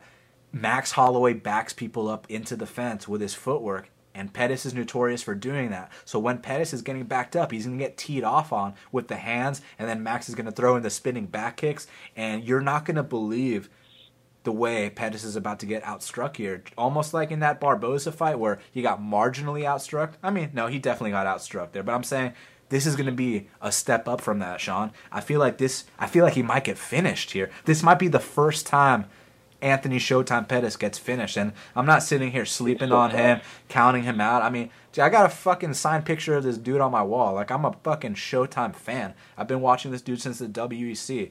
I'm down with Showtime. But this is, but if you're a betting man or just if you're true with yourself, you know, you know when that time is, and now is that time, man. I think he's finally gonna get finished, dude. And you know, a lot of people are saying that, well, this is a good matchup for Pettis because it's striker versus striker dude, I already used the Barboza example. It's not about just, it goes beyond striker versus striker. It's the style of striking that Holloway brings to the table. It's his time, Sean. That's the bottom line. I got two units on Max Holloway parlayed with something on the other card. Yeah, I've got uh, four units on Max Holloway parlayed with something at the end of the month. Um, you know, once upon a time, I bet on Anthony Pettis to beat Barboza because the kind of situations that he's in, being pushed up against the cage and fighting off takedowns and not being urgent with it, that's how he loses, right? He's not losing in open space. Uh, super good at that. That's his chance to feel confident. That's his chance to to feel like Anthony Pettis. Um, and Barboza was going to give that to him. And then you watch the fight and you're fucking dead wrong, and you instantly understand. You go, okay, Anthony Anthony Pettis can't pull the trigger anymore. That's that's the problem. He can't pull the trigger anymore. I bet Pettis against do Bronx because do Bronx will kind of fall over even if you don't hit him clean and and yeah, and you know, real quick, sorry uh, to interrupt. We've never questioned Pettis' toughness. That's why we bet him against No. do Bronx because with Pettis, He's he's, tough as fuck. as fuck. It's this isn't about his toughness. Yeah, that's probably never going to go away. Honestly, like he seems too prideful to to just take the back door. But uh, do Bronx, on the other hand, uh, no. Um, but even though I won that bet, I was wrong on that fight again. Uh, the the most stunning thing about that fight was do Bronx walking Pettis down and hitting him with punches. Uh, the the grappling was great by Pettis, and the reversals he had, and the eventual sub. That's excellent. But the stand up uh, was shocking to me because it was like do Bronx was the aggressor, and he was the aggressor after getting dropped. He he somehow felt safe in there. Uh, that's not something that you should feel when you're in a cage with Anthony Pettis. Safe shouldn't be in your head at all. That's what it looked like to me. He said, "I'm going to track you down and hit you," and then he did track him down and hit him. Uh, Pettis's cardio at 145 looked terrible. His face, his body, his fucking gray ass lips. He he looked terrible at 145. He instantly after that fight started floating up ideas of going back to 55. Yeah, I'll fight where the money is. I'll fight. You know, I'll go back to 155. I'll go. Nobody was asking you if you're going back to 155, dude. We know what happens at 155. We wanted to see you at 45. You're the only one talking about 55. You're talking about 55 because you hated 45. Okay, so now you're at 45. You're fighting possibly the best guy at, at you know that's ob- absolutely fucking debatable, but possibly the best guy at 45. And one of the things that you hit on that I believe will happen in this fight is Pettis not pulling the trigger when his back gets near the cage. That's fucking death right there. Like if you're gonna, uh, Holloway's eventually gonna back you into the fence one way or another. And when he gets you there, Holloway never gets you to the fence and then faints and then lets you off the fence. Like every time Holloway gets you to the fence, he goes, "Oh, time to hit you," and then just lets off with a fucking combo. Um, that's bad if you can't pull the trigger. If you can't scare Max off with a counter right there and get his respect, then that's going to happen to you more and more and more and more, and that's what we're going to see. Uh, Max Holloway probably wins a 50-45 here. The reasons why I think he could finish him is because I'm not sure that Pettis' cardio could hold up for five. The reasons why I don't think that he finishes him are because Pettis is just so tough, and Max Holloway is not, a, you know, a big puncher.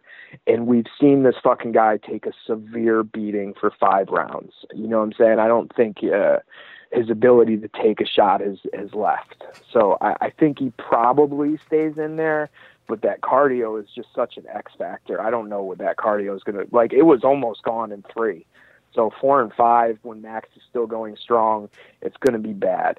And say what you want about how tough Pettis is, but the difference we're talking about here is when Holloway stops and points at the mat and says, "Let's fucking fight right now," and does that thing that he did with Lamas.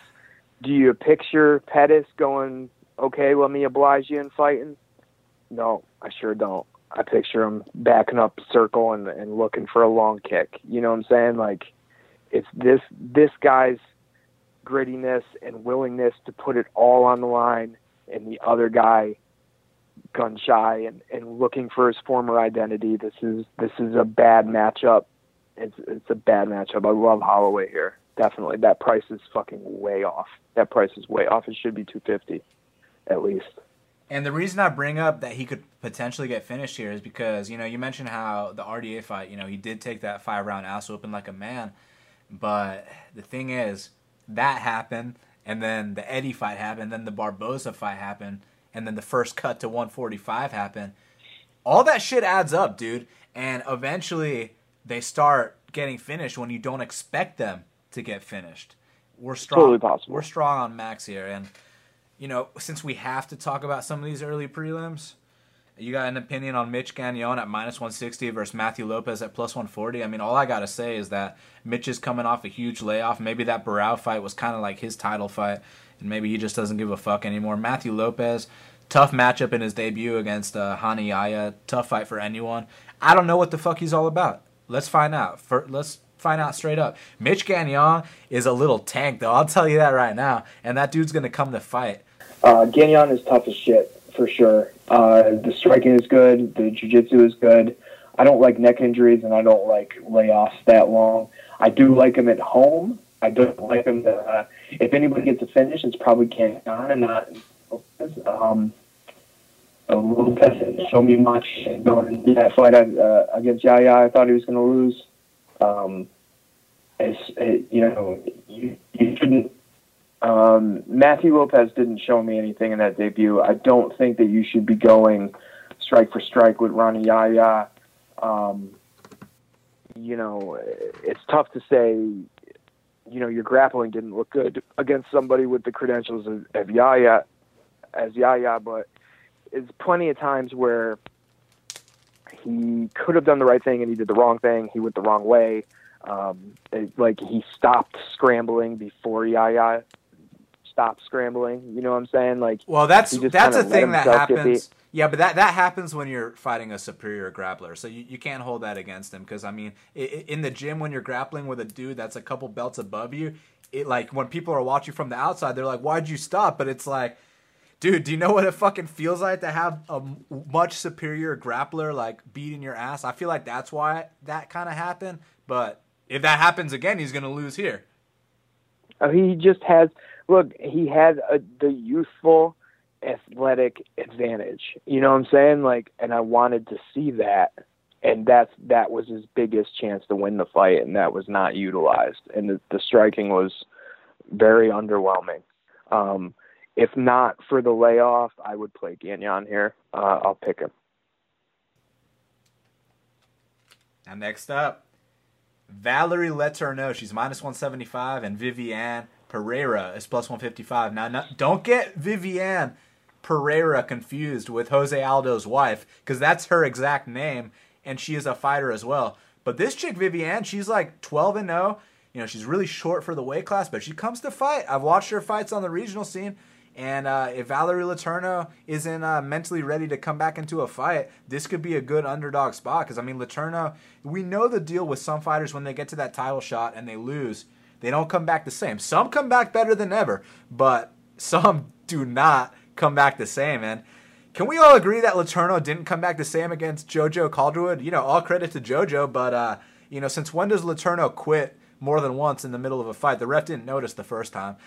So uh, you know what, man? I'm gonna go with the upset here with Viviane Pereira, but I'm not gonna bet on it because you know when I bet on women's fights, it has to be a high level underdog, like a Valentina Shevchenko and Amanda Nunes. Those are the spots I bet on in women's fights. I know people like to bet the overs, but that that worked out really well in that Sara McMann fight last week, right? So you know, in this one, it's either dog or pass, in my opinion, Sean. Yeah. Play the over. Yeah, now next up, we got Olivier Aubin Mercier. He's minus 165. The comeback on Drew Dober is plus 145. And uh, conventional wisdom says that Olivier, Olivier Aubin Mercier is going to do, you know, the little TriStar game, get that nice 30 27. What he really brings to the table more than his grind, in my opinion, is that fucking body kick. This dude, when he kicks you to the body, he kicks hard. And, you know, I faded him at the right time to fade him against uh, Carlos Diego.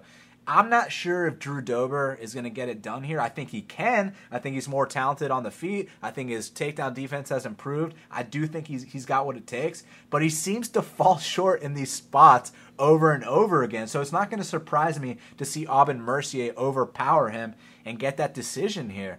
But uh, you know I got to pull for Drew Dober, a much more exciting fighter. So I hope he's able to utilize his leg kicks. Maybe he's got confidence coming out coming off that first round knockout, and maybe he can uh, do something similar here because Olivier does not have the best chin, but he is tough as fuck, and that goddamn body kick, look out for it. So, uh, rooting for Drew Dober, but most likely OAM for the victory. Yeah, when all the odds came when all the odds came out, I was gonna bet Dober at that number. I like that, but I prioritized some other guys ahead of him, and by the time I was done actually putting those bets in, the the number on Dober was gone. What number so was it? I didn't. I think it was 160, right? And then by the time I looked again, and it was 120, and I didn't like 120 anymore. It's 45. Uh, I would. Okay, well, if it climbs back up, I'm interested. But at the one at under 160, I'm not. I'm not into it because of Canada. If it wasn't Canada, I'd be into it. Um, you know, there's always been problems with with OAM striking, uh, his hitability, his his reactions to getting hit. I don't like any of that stuff, and I don't like the way he acts when he can't get the takedowns. He he looks desperate to get him after a while.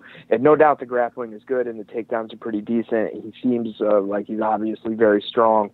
Um, it's just he seems like a plan A type guy, and if plan A work uh, doesn't work, then he's he's got plan B problems. I think this is going to be one of those cases. Um, he, you know, Dober can be subbed, but I think that Dober is going to be able to keep the standing, and I think Dober lands the sharper, harder shot. Um, you know, this could look, it could look really close, and that's the thing that worries me because OAM close in Canada, he's probably not going to lose. Um, I'll pick Dober, but no bet. And I think we covered all of UFC 206. So UFC Albany, Sean. So instead of just having weigh-ins on Friday, at least we get a nice little Strikeforce Challengers type card. You know what I mean? Yeah, it's exactly a Strikeforce Challengers card. It is, and uh, first up we got Marc Diakiese. He's minus 310. Marc Diakiese, I think that's how you pronounce it. He's taking on the formerly retired Frankie Perez, who's plus 230. Now, you watch both of Frankie Perez's fights, and you know before you even watch him, you know that he is training with Mark Henry. So that means his sparring partners are guys like Frankie Edgar, Edson Barboza, Eddie Alvarez, all those badasses. So you think when you're in a in a crew of guys like that, a stable like that, you know he's getting good work in. But then you remember that there are those guys that are the punching bags to the stars. We talk it, we talk about it every episode of the show, Sean. And I think that's what Frankie yeah. Perez is to you know to Frankie Edgar Barboza and the guys I mentioned because look, he makes his UFC debut against Johnny Case and I mean, dude, Johnny Case whooped his ass in a way where you know I I, I thought Frankie Perez was never going to be the same. And then he, he did retire his next fight, but uh, you know his next and then his next fight he goes in there against uh, Sam Stout, and obviously I bet on Frankie Perez because you always bet against Sam Stout, especially at that point in his career. So that was no, I wasn't surprised that he knocked him out in you know a minute ten seconds, and you know that's only the second knockout of Frankie Perez's career. You know what I'm saying, Sean? It, it, like Sam Stout was that deep into the game. You know what I mean? The dude, the dude, you yeah. could you could never knock him out, and then he's getting knocked out every every fight. That's how it goes in this game. But uh, after that fight, so he gets the biggest win of his career. He knocks out the the you know the vet Sam Stout, and then he's like, you know what? I'm 26 years old. Uh, you know, I'm sorry to my family, to my friends. Uh, I, I'm retiring. I'm hanging up the glove. Like, what the fuck, dude? Like, you're 20, dude. He's 26 and he's talking. He hung up the gloves once already. If that doesn't scream head case, I don't know what does. And he's coming in here against Marc Diakiese, Diakiese, who's a fucking who's a specimen. I mean, the dude's athletic as hell. He went in there in his UFC debut. He got taken down in the first 10 seconds of the fight. When a dude gets taken down in the first 10 seconds of the fight in their UFC debut, you're going to find out what they're made of because some guys are like, oh shit, you know, those lights are really bright. They're pretty fucking hot. I can feel them. You know what? Fuck this shit. I, I don't belong here. Other guys are going to relax wait for their moment to get back up, and implement their game plan. And that's exactly what Diakiese did. And he took out a guy that you know went three rounds with uh, with Nick Hein, a guy that beat Marcin Held back in the day. And Marc Diakiese fucking knocked this dude out and made him fold up to body shots. It, it was a beauty. It was a beauty to see.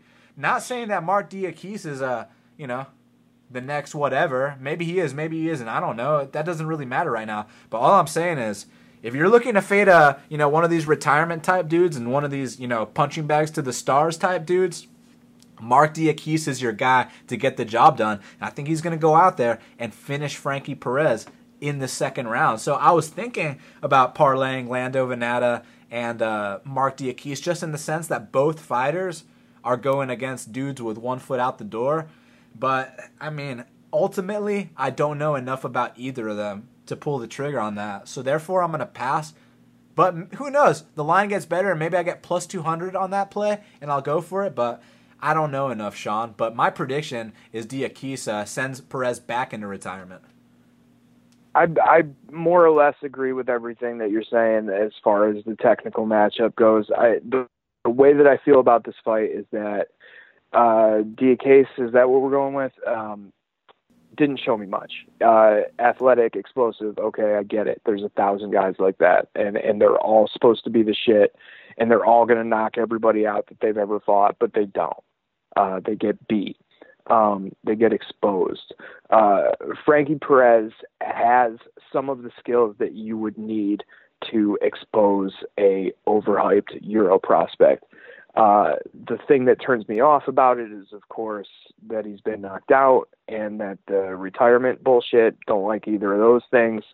Um, but minus 300, no, no. You know what I'm saying? Like, I would walk away from this one uh, or or play a prop if you want to play a prop. But I would not be surprised in the in the slightest if Perez exposes this guy.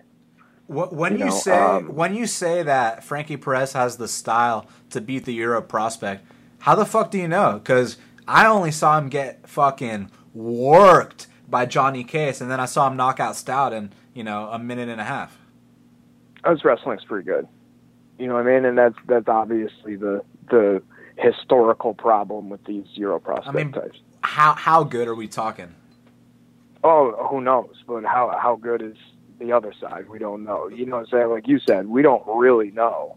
But uh, for for a lot of we don't know, minus 300. Why? Because this guy swings hard. That's what it is. That's that's where a minus 300 comes from. In this case, you know what I'm saying? Because we we haven't seen much else out of him. You know what I mean? I'm not. I don't know. I'm not seeing it, man. Not at minus three hundred. I'm seeing it, man. I think he's gonna get him out of there, man. I mean, I, I really am not impressed with uh, with Perez. I mean, he did get it done for us last time, but that was more of a fade on Stout. You know, that was. I, it it could have been anyone in there. It could have been Mehdi Baghdad, and I would have bet that. You know what I'm saying? You always bet against yeah. guys like that, but in this spot, like now he's coming back. I just it's just so many so many red flags for me. I mean, am I underestimating him or something? Like, cause look, this is a guy. I feel like he, he's he he's a go to go to a split decision with Chris Wade kind of guy. That that's the level he's at. You know what I mean? So it's we just don't know if Diakiese is on that level. But I'm willing to say that he is because of how he performed against Sayevsky in that debut in that environment. Not that Sayevsky is that great, but we saw how other people perform against him, and I thought that Diakiese was right up there. I mean, he did better than Nick Hein did, and uh, you know Gilbert Durinho had to go through some shit until he low blowed uh, and then armbarred him. But uh, fucking Diakiese got it out, got him out there clean. Yeah, he's. I mean, a you know, pretty another kind of goofy, slow Euro prospect, though. You know what I mean? Like, I don't. Uh, we're measuring these guys against other people that we don't really you don't really know. That's why I'm saying like to come at to come at this matchup with a minus 300. Why? You know what I mean? Yeah. Why minus 300? I don't. It's not enough to get there. So it's like I I won't bet this fight, but you know, don't be surprised. It's just it goes down the road as as as most Euro prospects go. You know what I'm saying? You don't remember how much hype Sayevsky had? You know what I mean? Like that guy was supposed to be good, man. Yeah, but no. the thing is, there's different skills with different people, man. Not, I mean, I, I'm I'm looking at his fucking skill. I see I see the athleticism. I see the killer instinct. I see the knockouts, the takedown defense, the getting the get up game. Like I see those things. So that's a good fucking sign for me. You know, you know what I'm saying? Like, oh, it's definitely not a bad thing. You know what I'm saying? It's just it's not a minus three hundred thing. He's untested for sure. This is true. And speaking of untested, we got Shane Burgos. He's minus 180, Sean. And Tiago Trator is plus 140. And dude, Tiago is like fucking 20 and 5. And Shane Burgos is like, what, 8 and 0 or some shit? Like, uh, 7 and 0? Like, why is. Why is Tiago the, the underdog here? I, I'm actually very surprised by this line. Like, I watched Shane Burgos. I mean, he's solid. He's good.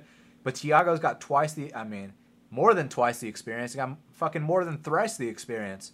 And UFC experience too, man. I mean, Tiago Trator's no slouch at all on the feet and on the ground.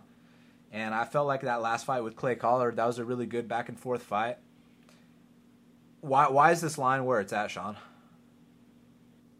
I'm not really sure. Maybe Traitore's gas tank, possibly. You know what I'm saying? Like he's he's definitely sloppy.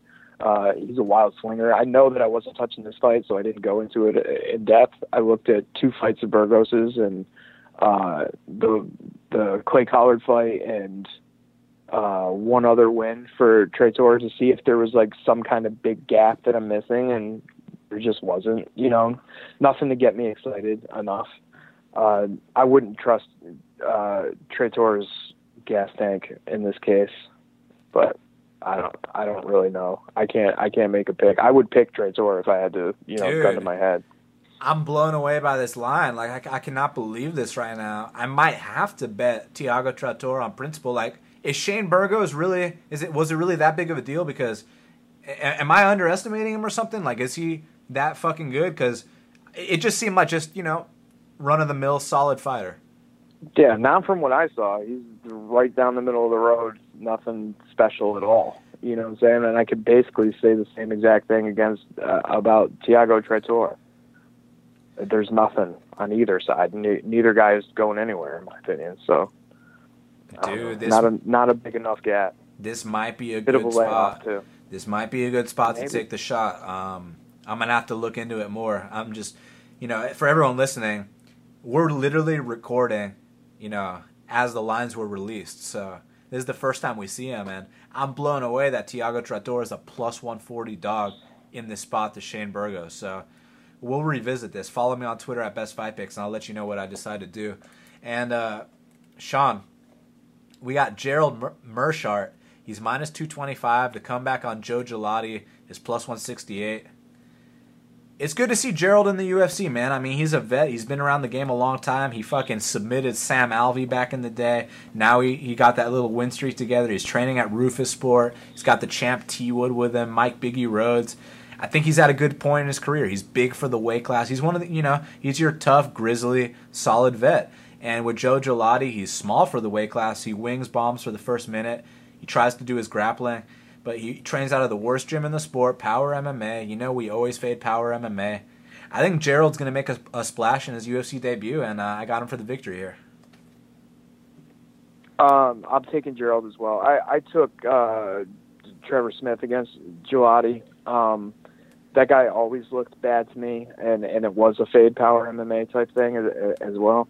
Um, but again, I'm not I'm not touching. I, I'm not having a good enough read on this one to touch it either. Who knows?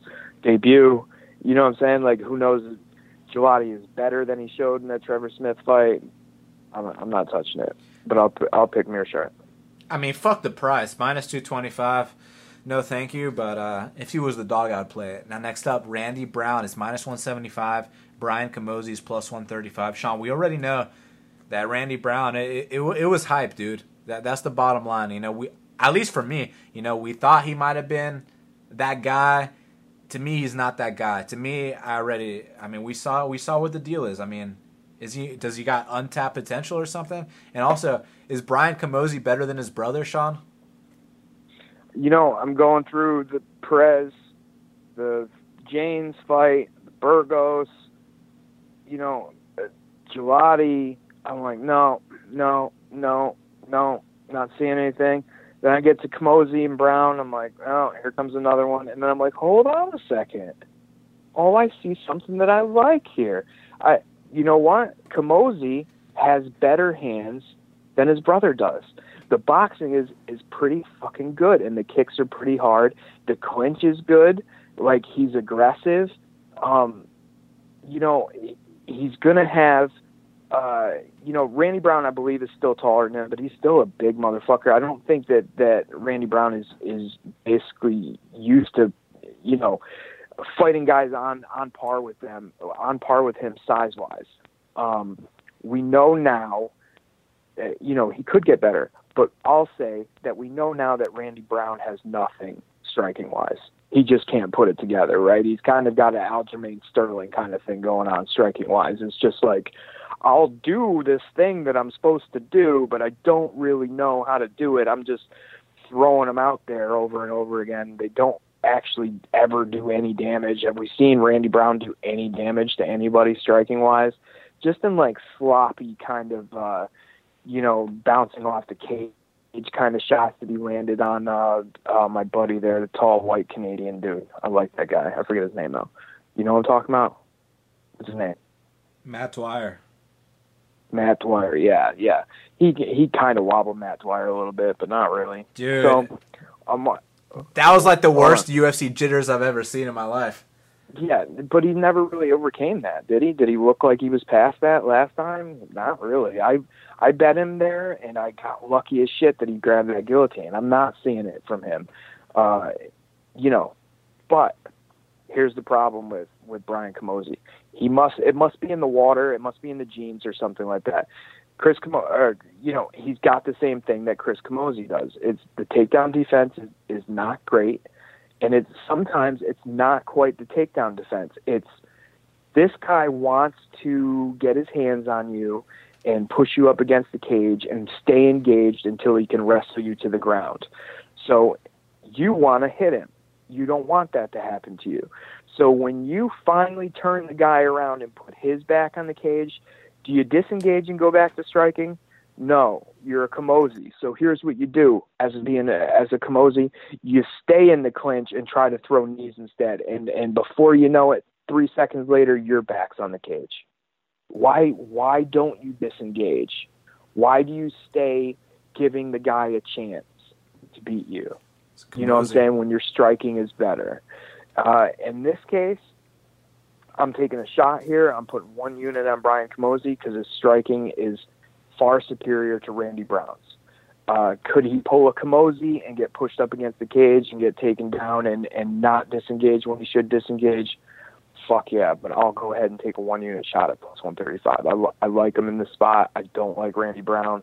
Um, the jab, the punches, the body kicks, the leg kicks, I like him. I like him. I think he's going to put some damage on Randy Brown and and do things to him, change his mind. No takedowns, no wrestling. Andrew Sanchez is minus 190 and Trevor Smith is plus 150. I mean, I only got one question. Who's the better grinder? Yeah, it's Andrew Sanchez. I I expected a 160 or a 170. Uh, I got 130, I believe. I'm right now. Uh, I think that's what it was. Yeah. Um, I like that number, so I grabbed him, and put him in a parlay while we were while those lines were coming out. I think he's kind of like maybe down the road he'll kind of turn into to Trevor Smith. You know what I mean? Like, but right now he's a better, more explosive, stronger, bigger, younger version you know what I mean? Like he's they want to do the same things, and it, and it's kind of youth versus experience here. And I don't think Trevor Smith can keep going in the direction that he's going and keep doing it. And and no problem getting rid of Gigliotti because the skills aren't there and the grind isn't there. But in this case, I think he's going to have problems. And I think he's going to have the, the kind of problems where he, he gets his back put to the cage and he can't turn it back around, and the the the fight just gets ground away by Sanchez, and I think Sanchez pulls out a decision. They're both super chinny, man. I mean, it's not just Trevor Smith. It's, I mean, you saw fucking Kevin Casey knock Sanchez out, right? Yeah, it's a problem. You know what I'm saying? But I don't, I don't see those kind of exchanges happening in this fight. I, I think they're always engaged with no room to, with no room to punch the whole time. Gian Villante. If we, if we were in Brazil, it'd be uh, Jean Valanche. He's minus 180, and Saparbek Safarov is plus 158. So when I saw that Saparbek Safarov was fighting Gian Villante, I was like, all right, dude, a Russian's fighting Villante. You know, we look to fade Gian, so why don't we, you know, why don't we take this Russian? And then I watched the tape, and very underwhelming, Sean. I mean, he he doesn't fight like a Medov. You know what I'm saying? No, he's very unmet Yeah, and uh, this is actually a spot that Gian Villante can win, and, and he should be the favorite. He's going to be the bigger guy, the more athletic guy, more experienced. You know, he always does dumb shit. He's punch drunk as fuck and leaves his chin up in the air, but his experience should prevail in this spot. and I, am going to take him for the victory. But I mean, would you be that surprised if the Russian caught him? I wouldn't, but I, I think Villante is going to get it done. No, I, I agree with you. I was looking to fade Villante here too. My knock on Villante has always been when it comes down down to the time where he needs another gear to win the fight, he just never hits that other gear. And then I think uh, the first time I ruled that idea out, he hit another gear in his very next fight and won it late. so I was like, oh fuck. But uh, this Medoff is not Medoff enough for me to be interested. I don't I don't like this last second shit. I'm I'm not into it. So I will pick Villante, but I would pass totally on a bet. You know how you mentioned how he can't take that second gear? Yeah. That's exactly how I feel about Shamil Abdurakhimov, and we'll get to that in a second. But first up, Corey Anderson, Beast in 25-8. He's minus 400. The comeback on Sean the Real OC O'Connell is plus 325.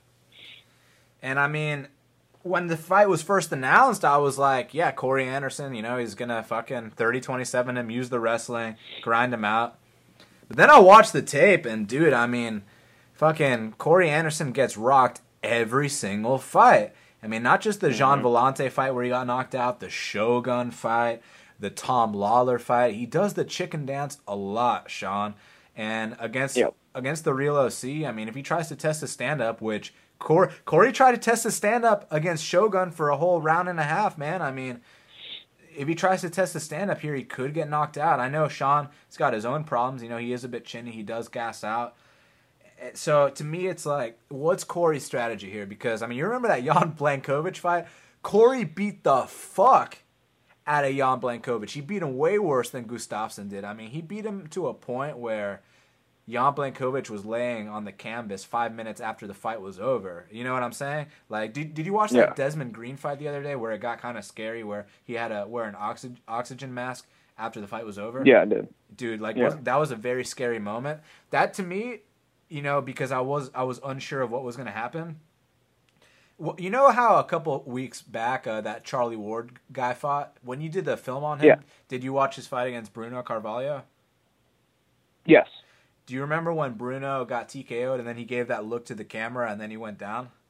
Like how dis- yeah, yeah, how yeah. disturbing that yeah. was. That's how people. That's what boxers look like before they die. Like that kind of situation. That's what it looks like. It's never this guy got punched and never woke up again. It's like he acts weird for an hour then goes unconscious, then doesn't wake up. You know what I mean? That's that's what that looks like. Yeah, that was a little worrisome. Corey Anderson beat Jan Blachowicz to a point where I mean it, it got scary, Sean. Like that's what he's capable of doing. But lately, you know, he's been working with Mark Henry. He thinks he's a striker now. You know what happens when these wrestlers think that they're strikers? They get too cocky and they get knocked out. So, you know, coming off that fight with Shogun in Brazil, where, you know, he's acting like he won the fight, which is bullshit because he got fucking dropped like every round. Uh, it's like you, you think he learned his lesson and knows that he's going to use that he has to use his wrestling here, or do you think he's going to go out there and try to test his stand up against Sean O'Connell and try to get a fight of the night? Because if that's his strategy, man, then Sean's got a good chance. Yeah, that's the problem. Is it's Corey Anderson's willingness to test that, and and it keeps on going poorly for him. Um, you know, honestly, my read on this fight is about the same as the Blachowicz fight.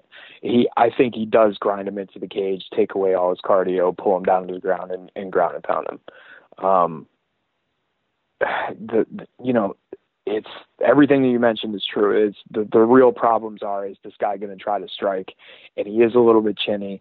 He always is hurt and everything, but you know what I'm saying. In in most cases, he's recovered and won. So, um, you know, I like Anderson here. I've got him in a small parlay with Sanchez that pays plus 103. And Sean, here's what the real OC had to say about this matchup with Corey Anderson. It's a tough matchup. I mean, he's obviously very, very skilled fighter, very athletic fighter. Uh, he's pretty long for a guy in our weight class. Um, so yeah, he's he's a very tough matchup, I think, for anybody. And I'm excited to showcase a little bit of my ground game and, and a little bit of my wrestling, whether it be defensive or offensive. Uh, well, I think it'll be a very tough fight. I think this is uh, if if Corey shows up willing to let it happen, doesn't fight too careful, there's potential for another fight of the night here. Uh, he's he's won a bonus before for fight of the night, if I'm not mistaken. And obviously, I've got three in my six fights in the UFC, so hopefully it'll be a little bit of a barn burner. And at the end of the day, uh, Corey will be asleep. Now, next up, we got Francis Ngannou. He's minus 525. The comeback on Anthony Hamilton is plus 415. And Sean, I mean, I understand why Francis Ngannou is a big favorite, but I disagree with the price, and I'll tell you why. I mean, look, when when you look at the guy, I mean, remember when Cheick Kongo was first coming out in the UFC, and you know, you look at how the dude looks, and you know, he's knocking out fucking uh, Mustafa Al Turk, and you're like, man, this is the next fucking heavyweight contender. I feel like Francis is, is in that stage right now where we still don't know if he's legit or not, and we're gonna find out with this fight because if you recall Francis' last fight against fucking Bojan Jovic or whatever, you know, even though Anthony Hamilton isn't, you know, a top fifteen heavyweight, he's not a fucking total jobber like the last guy they brought in to lose. This is actually gonna be legit here. You know what I'm saying? Because the last guy, I mean, that was as close to taking a dive as it gets. You know what I mean, Sean? Yeah, I, I totally agree with that. And here's the thing like it's ridiculous that we're calling anthony hamilton a, a legit guy you know what i'm saying? But that's the heavyweight division this is the truth of the thing. Um francis ngannou it's somebody i've been very high on since the beginning. Um there's something about him the, the cardio the willingness the the, uh, the the obvious power not just in his strikes but in the way he head pressures you and and does all kinds of things. He's just obviously mean um, there's something in that Blaydes fight that I saw that completely changed my mind. Um, and if you, you know, everybody can watch it. If you go back and watch it, it's in the first round. Go back, watch it. You'll see it too. And uh, the thing that happened is a huge problem as far as the heavyweight division. And I'm sitting around and I'm waiting for the right time to go against him because in, until it happens to him, he's going to be minus 600 over and over and over again because he's so big and scary looking. Like it's kind of that Diakiese situation where, you know, this guy looks like a killer, so he must be a killer. Um, I think that we're going to find out otherwise it's awfully risky to say that we're going to find out against Anthony Hamilton because Anthony Hamilton, we could find out nothing at all in this fight because Francis Ngannou could walk across the ring and hit him once and put him to sleep and and the legend grows. You know what I mean? That that's how this fight could go easily. But this is an actual step up against an experienced guy. You know what I'm saying? If there's cracks there, we're going to see him. You know what I'm saying? Is this the time that we see him? It's, it's tough to say, but the the price is outrageous. It, it honestly is. The price is, is crazy. Yeah, and you know I was at Anthony Hamilton's last fight, UFC 201 in ATL, and you know it's funny we were talking about how you know scary moments like the Jan Blachowicz versus Corey Anderson fight, and scary moments like Bruno Carvalho versus Charlie Ward. You know another scary moment, Sean, Anthony Hamilton versus Damian Grabowski. I don't know if they showed it on TV, but I was there in person, and fucking Damian Grabowski was out cold for at least 10 minutes after that fight. Like, we all thought, yeah. like, bro, like, this might be the first, like, in the UFC. Like, we were scared. Like, it was like, at first, it was like, yeah, you know, he knocked him the fuck out. Like, you know, it was badass. But, you know, after fucking five minutes go by and the guy's still unconscious, stiff on the ground, like, you're like, oh my god, like this is scary. So Hamilton just did that to someone. That's got to do something for his confidence. You know, in this spot, like you said, if there's cracks, they could be exposed in this spot. But also, like we were talking about the other day, Sean, we've seen Anthony Hamilton get laid out in like 20 seconds before. So don't be surprised yeah. if that happens either. But I want to address uh, all the people that are saying the main event of this car should be Derrick Lewis versus Francis Ngannou. I could not disagree more because they're at two totally separate. Yeah, it's not time. It's not time for that. Yeah, they're two se- totally separate parts of their careers, man. I mean, fucking Francis Ngannou, he's only fought like Boyan Milekovic and fucking you know, Luis Henrique, who, who, you know, you know what I'm saying? Whereas Derrick Lewis, he already fought the gatekeepers. He already went in there with Gabriel Gonzaga and knocked him out. He already went in there, you know, went three rounds with Roy Nelson and beat him. So Derrick Lewis, he's he's onto the contender stage, whereas Francis Ngannou is just a prospect right now. So I disagree with uh, you know people saying that should be the main event. And if that was the main event, I mean, wouldn't you bet the house on Derrick in that spot? Yeah, pretty much. Exactly. So, speaking of the main event, we got Derrick the Black Beast Lewis. He's minus 190, and Shamil Abdurakhimov is plus 165. And you know what? I'm actually going to bet on Derrick in this spot. And I bet on him in his last fight against Roy Nelson. A lot of people thought he lost that fight. I disagree. It depends what you favor more. Do you favor almost knocking your opponent out multiple times, or do you favor, you know, laying on top of someone and doing literally no damage? I know if I was, you know, in a fight and you ask me, would you rather be the guy that got laid on for, you know, about seven and a half minutes of the fight, or would you rather be the guy that almost got knocked out on separate occasions? I'd rather be the guy that got laid on and almost knocked the guy out. You know what I'm saying? So to me, I, I didn't think it was a big deal. He did what he had to do. And people talk about how Derrick Lewis doesn't have that great of a ground game. And I mean, it's not like the dude's getting full mounted and pounded out or anything. When he gets taken down, he finds his way back up. People put too much stock into bad takedown defense because, like I said earlier on the show, to me, you know, who cares if he gets taken down a lot? What matters is does he get back up or not? And Black Beast, he's gotten so much better at his get up game. I mean, he had Brazilian Jiu Jitsu world champion Gabriel Gonzaga on his back, which is the worst case scenario while they were both, you know, they were dry, they were, you know, full of energy and fucking he got back up and knocked him out. So to me, he's patched up that area of his game. And with Shamil Abdurakhimov, you know, decent point striker, good jab, leg kick, you know, movement, whatever, he circles, but the issue with him is, like you were talking about someone earlier on the car, Shamil Abdurakhimov, he can't turn up to that second gear. That that's the big problem with him, man. Like he can win these decisions, but I don't feel like you know, you know, he, he he wins these decisions that he you know, when he slows the fight down. But I don't feel like he can do that against a guy like Derrick Lewis, who's known for turning up in the middle of a fight. I feel like Derrick Lewis is gonna go in there with his blitz. Derrick Lewis fucking throws head kicks and shit. You know what I'm saying?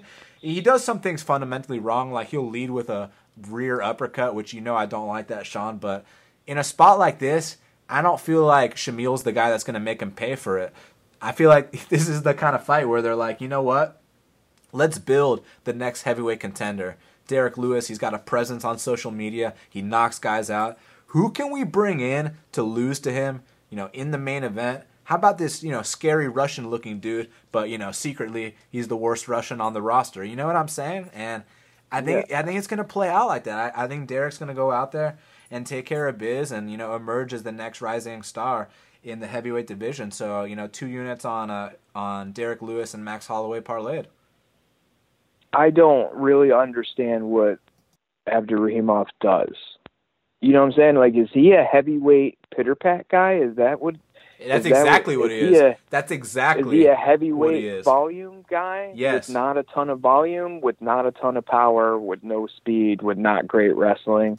I don't understand what the identity of Abdurakhimov is. I don't understand why this is a main event. I don't. I mean, no, I do because you're right. It's like let's build up Derrick Lewis. I get it, but how much can you build up a guy off of Abdurakhimov? That doesn't even fucking make any sense to me. Um, it's I, just the main event. I don't thing. like get him yeah, a nice knockout. I don't, that's probably what's going to happen. I see no reason why Derrick Lewis isn't going to eventually end up on top of Abdurakhimov and drop those coffin nails on him. You know what I'm saying? We've seen that he's got pretty good cardio, so I don't think he's going to fade down the stretch. I'm not quite sure what Abdurakhimov does to him to win. I'm not really sure what Abdurakhimov has done to anybody to ever win. I don't, you know what I'm saying? When I go watch him fight, I'm like, what do you do? I don't, you know, he really is a heavyweight pitter pat guy, but the pitter pat is not even sharp. So he's no yeah, Michael Bisping. No, this is a kind of a a, a squash, but it, it might be a boring squash. It, it's going to be underwhelming. It's going to be an anticlimax. I'm sure of that because even if Derrick Lewis gets on top and, and destroys him and pounds him out, at the end of that, you're going to go, oh, well, okay, well, you did knock this guy out. I guess that means something, but not really. You know, I don't, I don't know. I don't like this fucking fight, but uh, Derrick Lewis. You not betting it at minus one ninety? No, I'm not. I liked uh, I liked everything else better. I don't know why I don't like Derrick Lewis. I don't like him. He should win this fight, but uh, there's I don't I don't like him. He's just another big guy who swings hard. I don't I don't see what he particularly does well either. He hits hard. I mean, that's what he does well, Sean. and he gets back up if he's on bottom, I, and he wins fights. Yeah. You know, kind of. He um, uh, shit, Pesta. You know what I'm saying? Like that fight was in the bag. You know what I'm saying? Like Pesta was was all over him. You know what I mean? Uh, Mitrione knocked him out with one forearm. Uh, Shawn Jordan, like, I don't know. I don't like him. I just there's better spots for for me in my opinion, but uh, I'm not I'm not going to feel bad about it when he when he knocks Abdurakhimov out because because I didn't bet it. I just I, I in my opinion I picked better spots, but we'll find out. Well, I like the spot, and that's why I took you know the two unit parlay with him and Max Holloway. I feel like this is like I said earlier, man. I mean, they're bringing in Shamil to lose. Shamil doesn't turn up. He, he can't find that second gear. That's going to cost him in a fight like this. For Shamil to win this fight, I mean, Derrick's basically got to not be Derrick, and I feel like that's kind of impossible. Yeah, I mean that that bet should win. You know what I mean? That that bet should win. I just, I don't know. I'm not impressed with Derrick Lewis. Well, I am, motherfucker. so we got to talk about the fight to watch and the fighter to watch. We'll do it for both cards. So for 206, the fight to watch, Sean, what is it, man? It's Max Holloway, Anthony Pettis. You know what I'm saying? Like, Anthony, bring the torch because you're going to be passing it. You know what I'm saying? And it, has there ever been a bad Max Holloway fight? There's been a couple bad Pettis fights, but not too many, honestly. This is going to be a fun one for sure, and and it's going to be um, you know, hotly contested while it lasts. And I think the the the further it goes, the better the max looks, and and the more ex, the more easy it's going to be to get excited about Aldo versus Max Holloway. It's going to be a fun one. And my fight to watch is Misha Cirkunov versus Nikita Krylov. Look, a lot of people talk shit about the UFC light heavyweight division, saying there's no emerging prospects and contenders. Well, I disagree. And Nikita Krylov and Misha Cirkunov are going to show that. One of these guys is going to get that big victory, most likely in devastating fashion. And they're going to propel their career to that next step where, you know, they are fighting, you know, the Jimmy Manuwas of the world. And uh, they can only go up from here. So that is my fight to watch for UFC 206. So we got to talk about the fighter to watch. Sean Carey, who is the fighter to watch? A fighter to watch on 206 is going to be Misha Cirkunov. Um, it doesn't take much to be the hot shit prospect at 205, right? Because there really isn't any. There's really nothing going on. These might be the two guys fighting each other, and I think that one guy is vastly superior to the other guy, but I guess we'll find that out. Um, the idea of a 205er who can take you down and crush your skull, that's pretty cool. That's pretty fun. That's something that is dangerous to every fighter in the division, uh, no matter who you are, because he can latch something onto you and, and you're in deep shit. So I think you have to think about Cirkunov differently if he comes out there takes down Nikita Krylov and, and steamrolls him and, and subs him out of there. Because in in the context of the division, that's actually a pretty big deal. When you look at the UFC as a whole, the Cirkunov tapping out Nikita Krylov really register as like, wow, can't believe that happened, or wow, that was a, a good win? No, not really. But at 205, it's a pretty big fucking deal. So, uh, you know, Misha Cirkunov does that, takes him down, taps him out, and and basically he's right at the damn top already. My fighter to watch is Doo Ho Choi. I mean, this is the fight that's going to let us know if he's the real deal or not. I mean, he can obviously knock most people out as we've seen, but Cub Swanson's not most people. Cub Swanson is a perennial top five guy. And if Doo Ho Choi can go out there with his accuracy, his straight punches, his precision, and his power, and knock out the vet Cub Swanson, that'll really let us know where he's at. So for that reason, Doo Ho Choi is your fighter to watch, and uh, I can't wait to settle this uh, Krylov or Cirkunov debate next week. Well, Saturday night it'll be settled, but I can't wait to to talk about it next week. It's gonna be nice. That's and right. Sean, if Cirkunov wins, I'm not showing up. I mean, if if Krylov wins, I'm staying home that day. No, I'll be here. If uh if Cirkunov shows, uh, You're hosting the show. I'm fucking going on vacation, bro. but uh, we got to talk about the fight to watch and the fighter to watch for uh, for Albany. So, fight to watch. That's man. fucking tough. What's the? Fight you make to me go dude? first. Jesus Christ. Um. ooh. I know, right? Yeah. This is. I mean, I'm not one of the people who's like, "This is the fucking worst card ever," but I don't know. Is this the worst card? Like, it's the worst card in a while, man. It's not fucking good. Um. Wow, fight to watch. Okay, what will be the most exciting fight? I will say it will be Ngannou and Hamilton because I expect Hamilton to be competitive in one form or another, and I think uh, people have this idea about Ngannou. He's he's already a fucking juggernaut, and and you're going to see some unexpected shit in this fight, and that's going to be fun. And if I'm totally wrong and that doesn't happen, then you get to see Francis Ngannou land a gigantic Christmas ham-sized fist on Anthony Hamilton's head and knock him cold, which is also cool. So we'll go with that.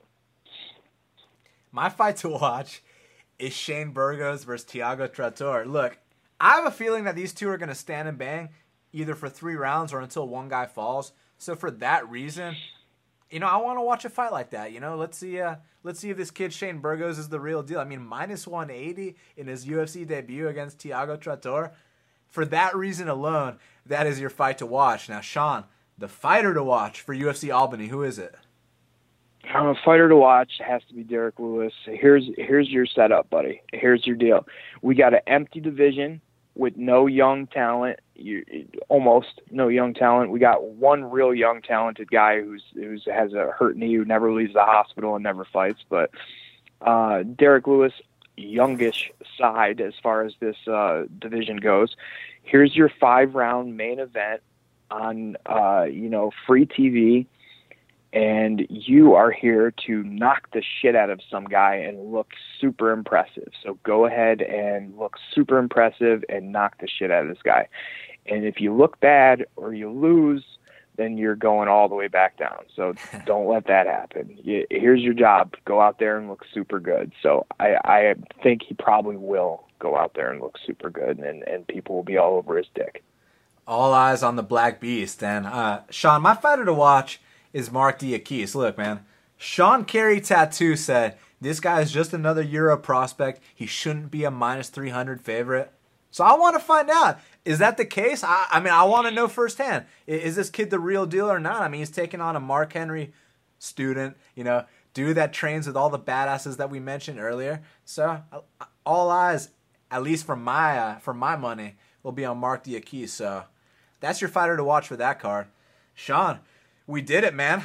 I don't know how, but we did, we it, bro. it. Jesus, I know. It, it, it was getting rough.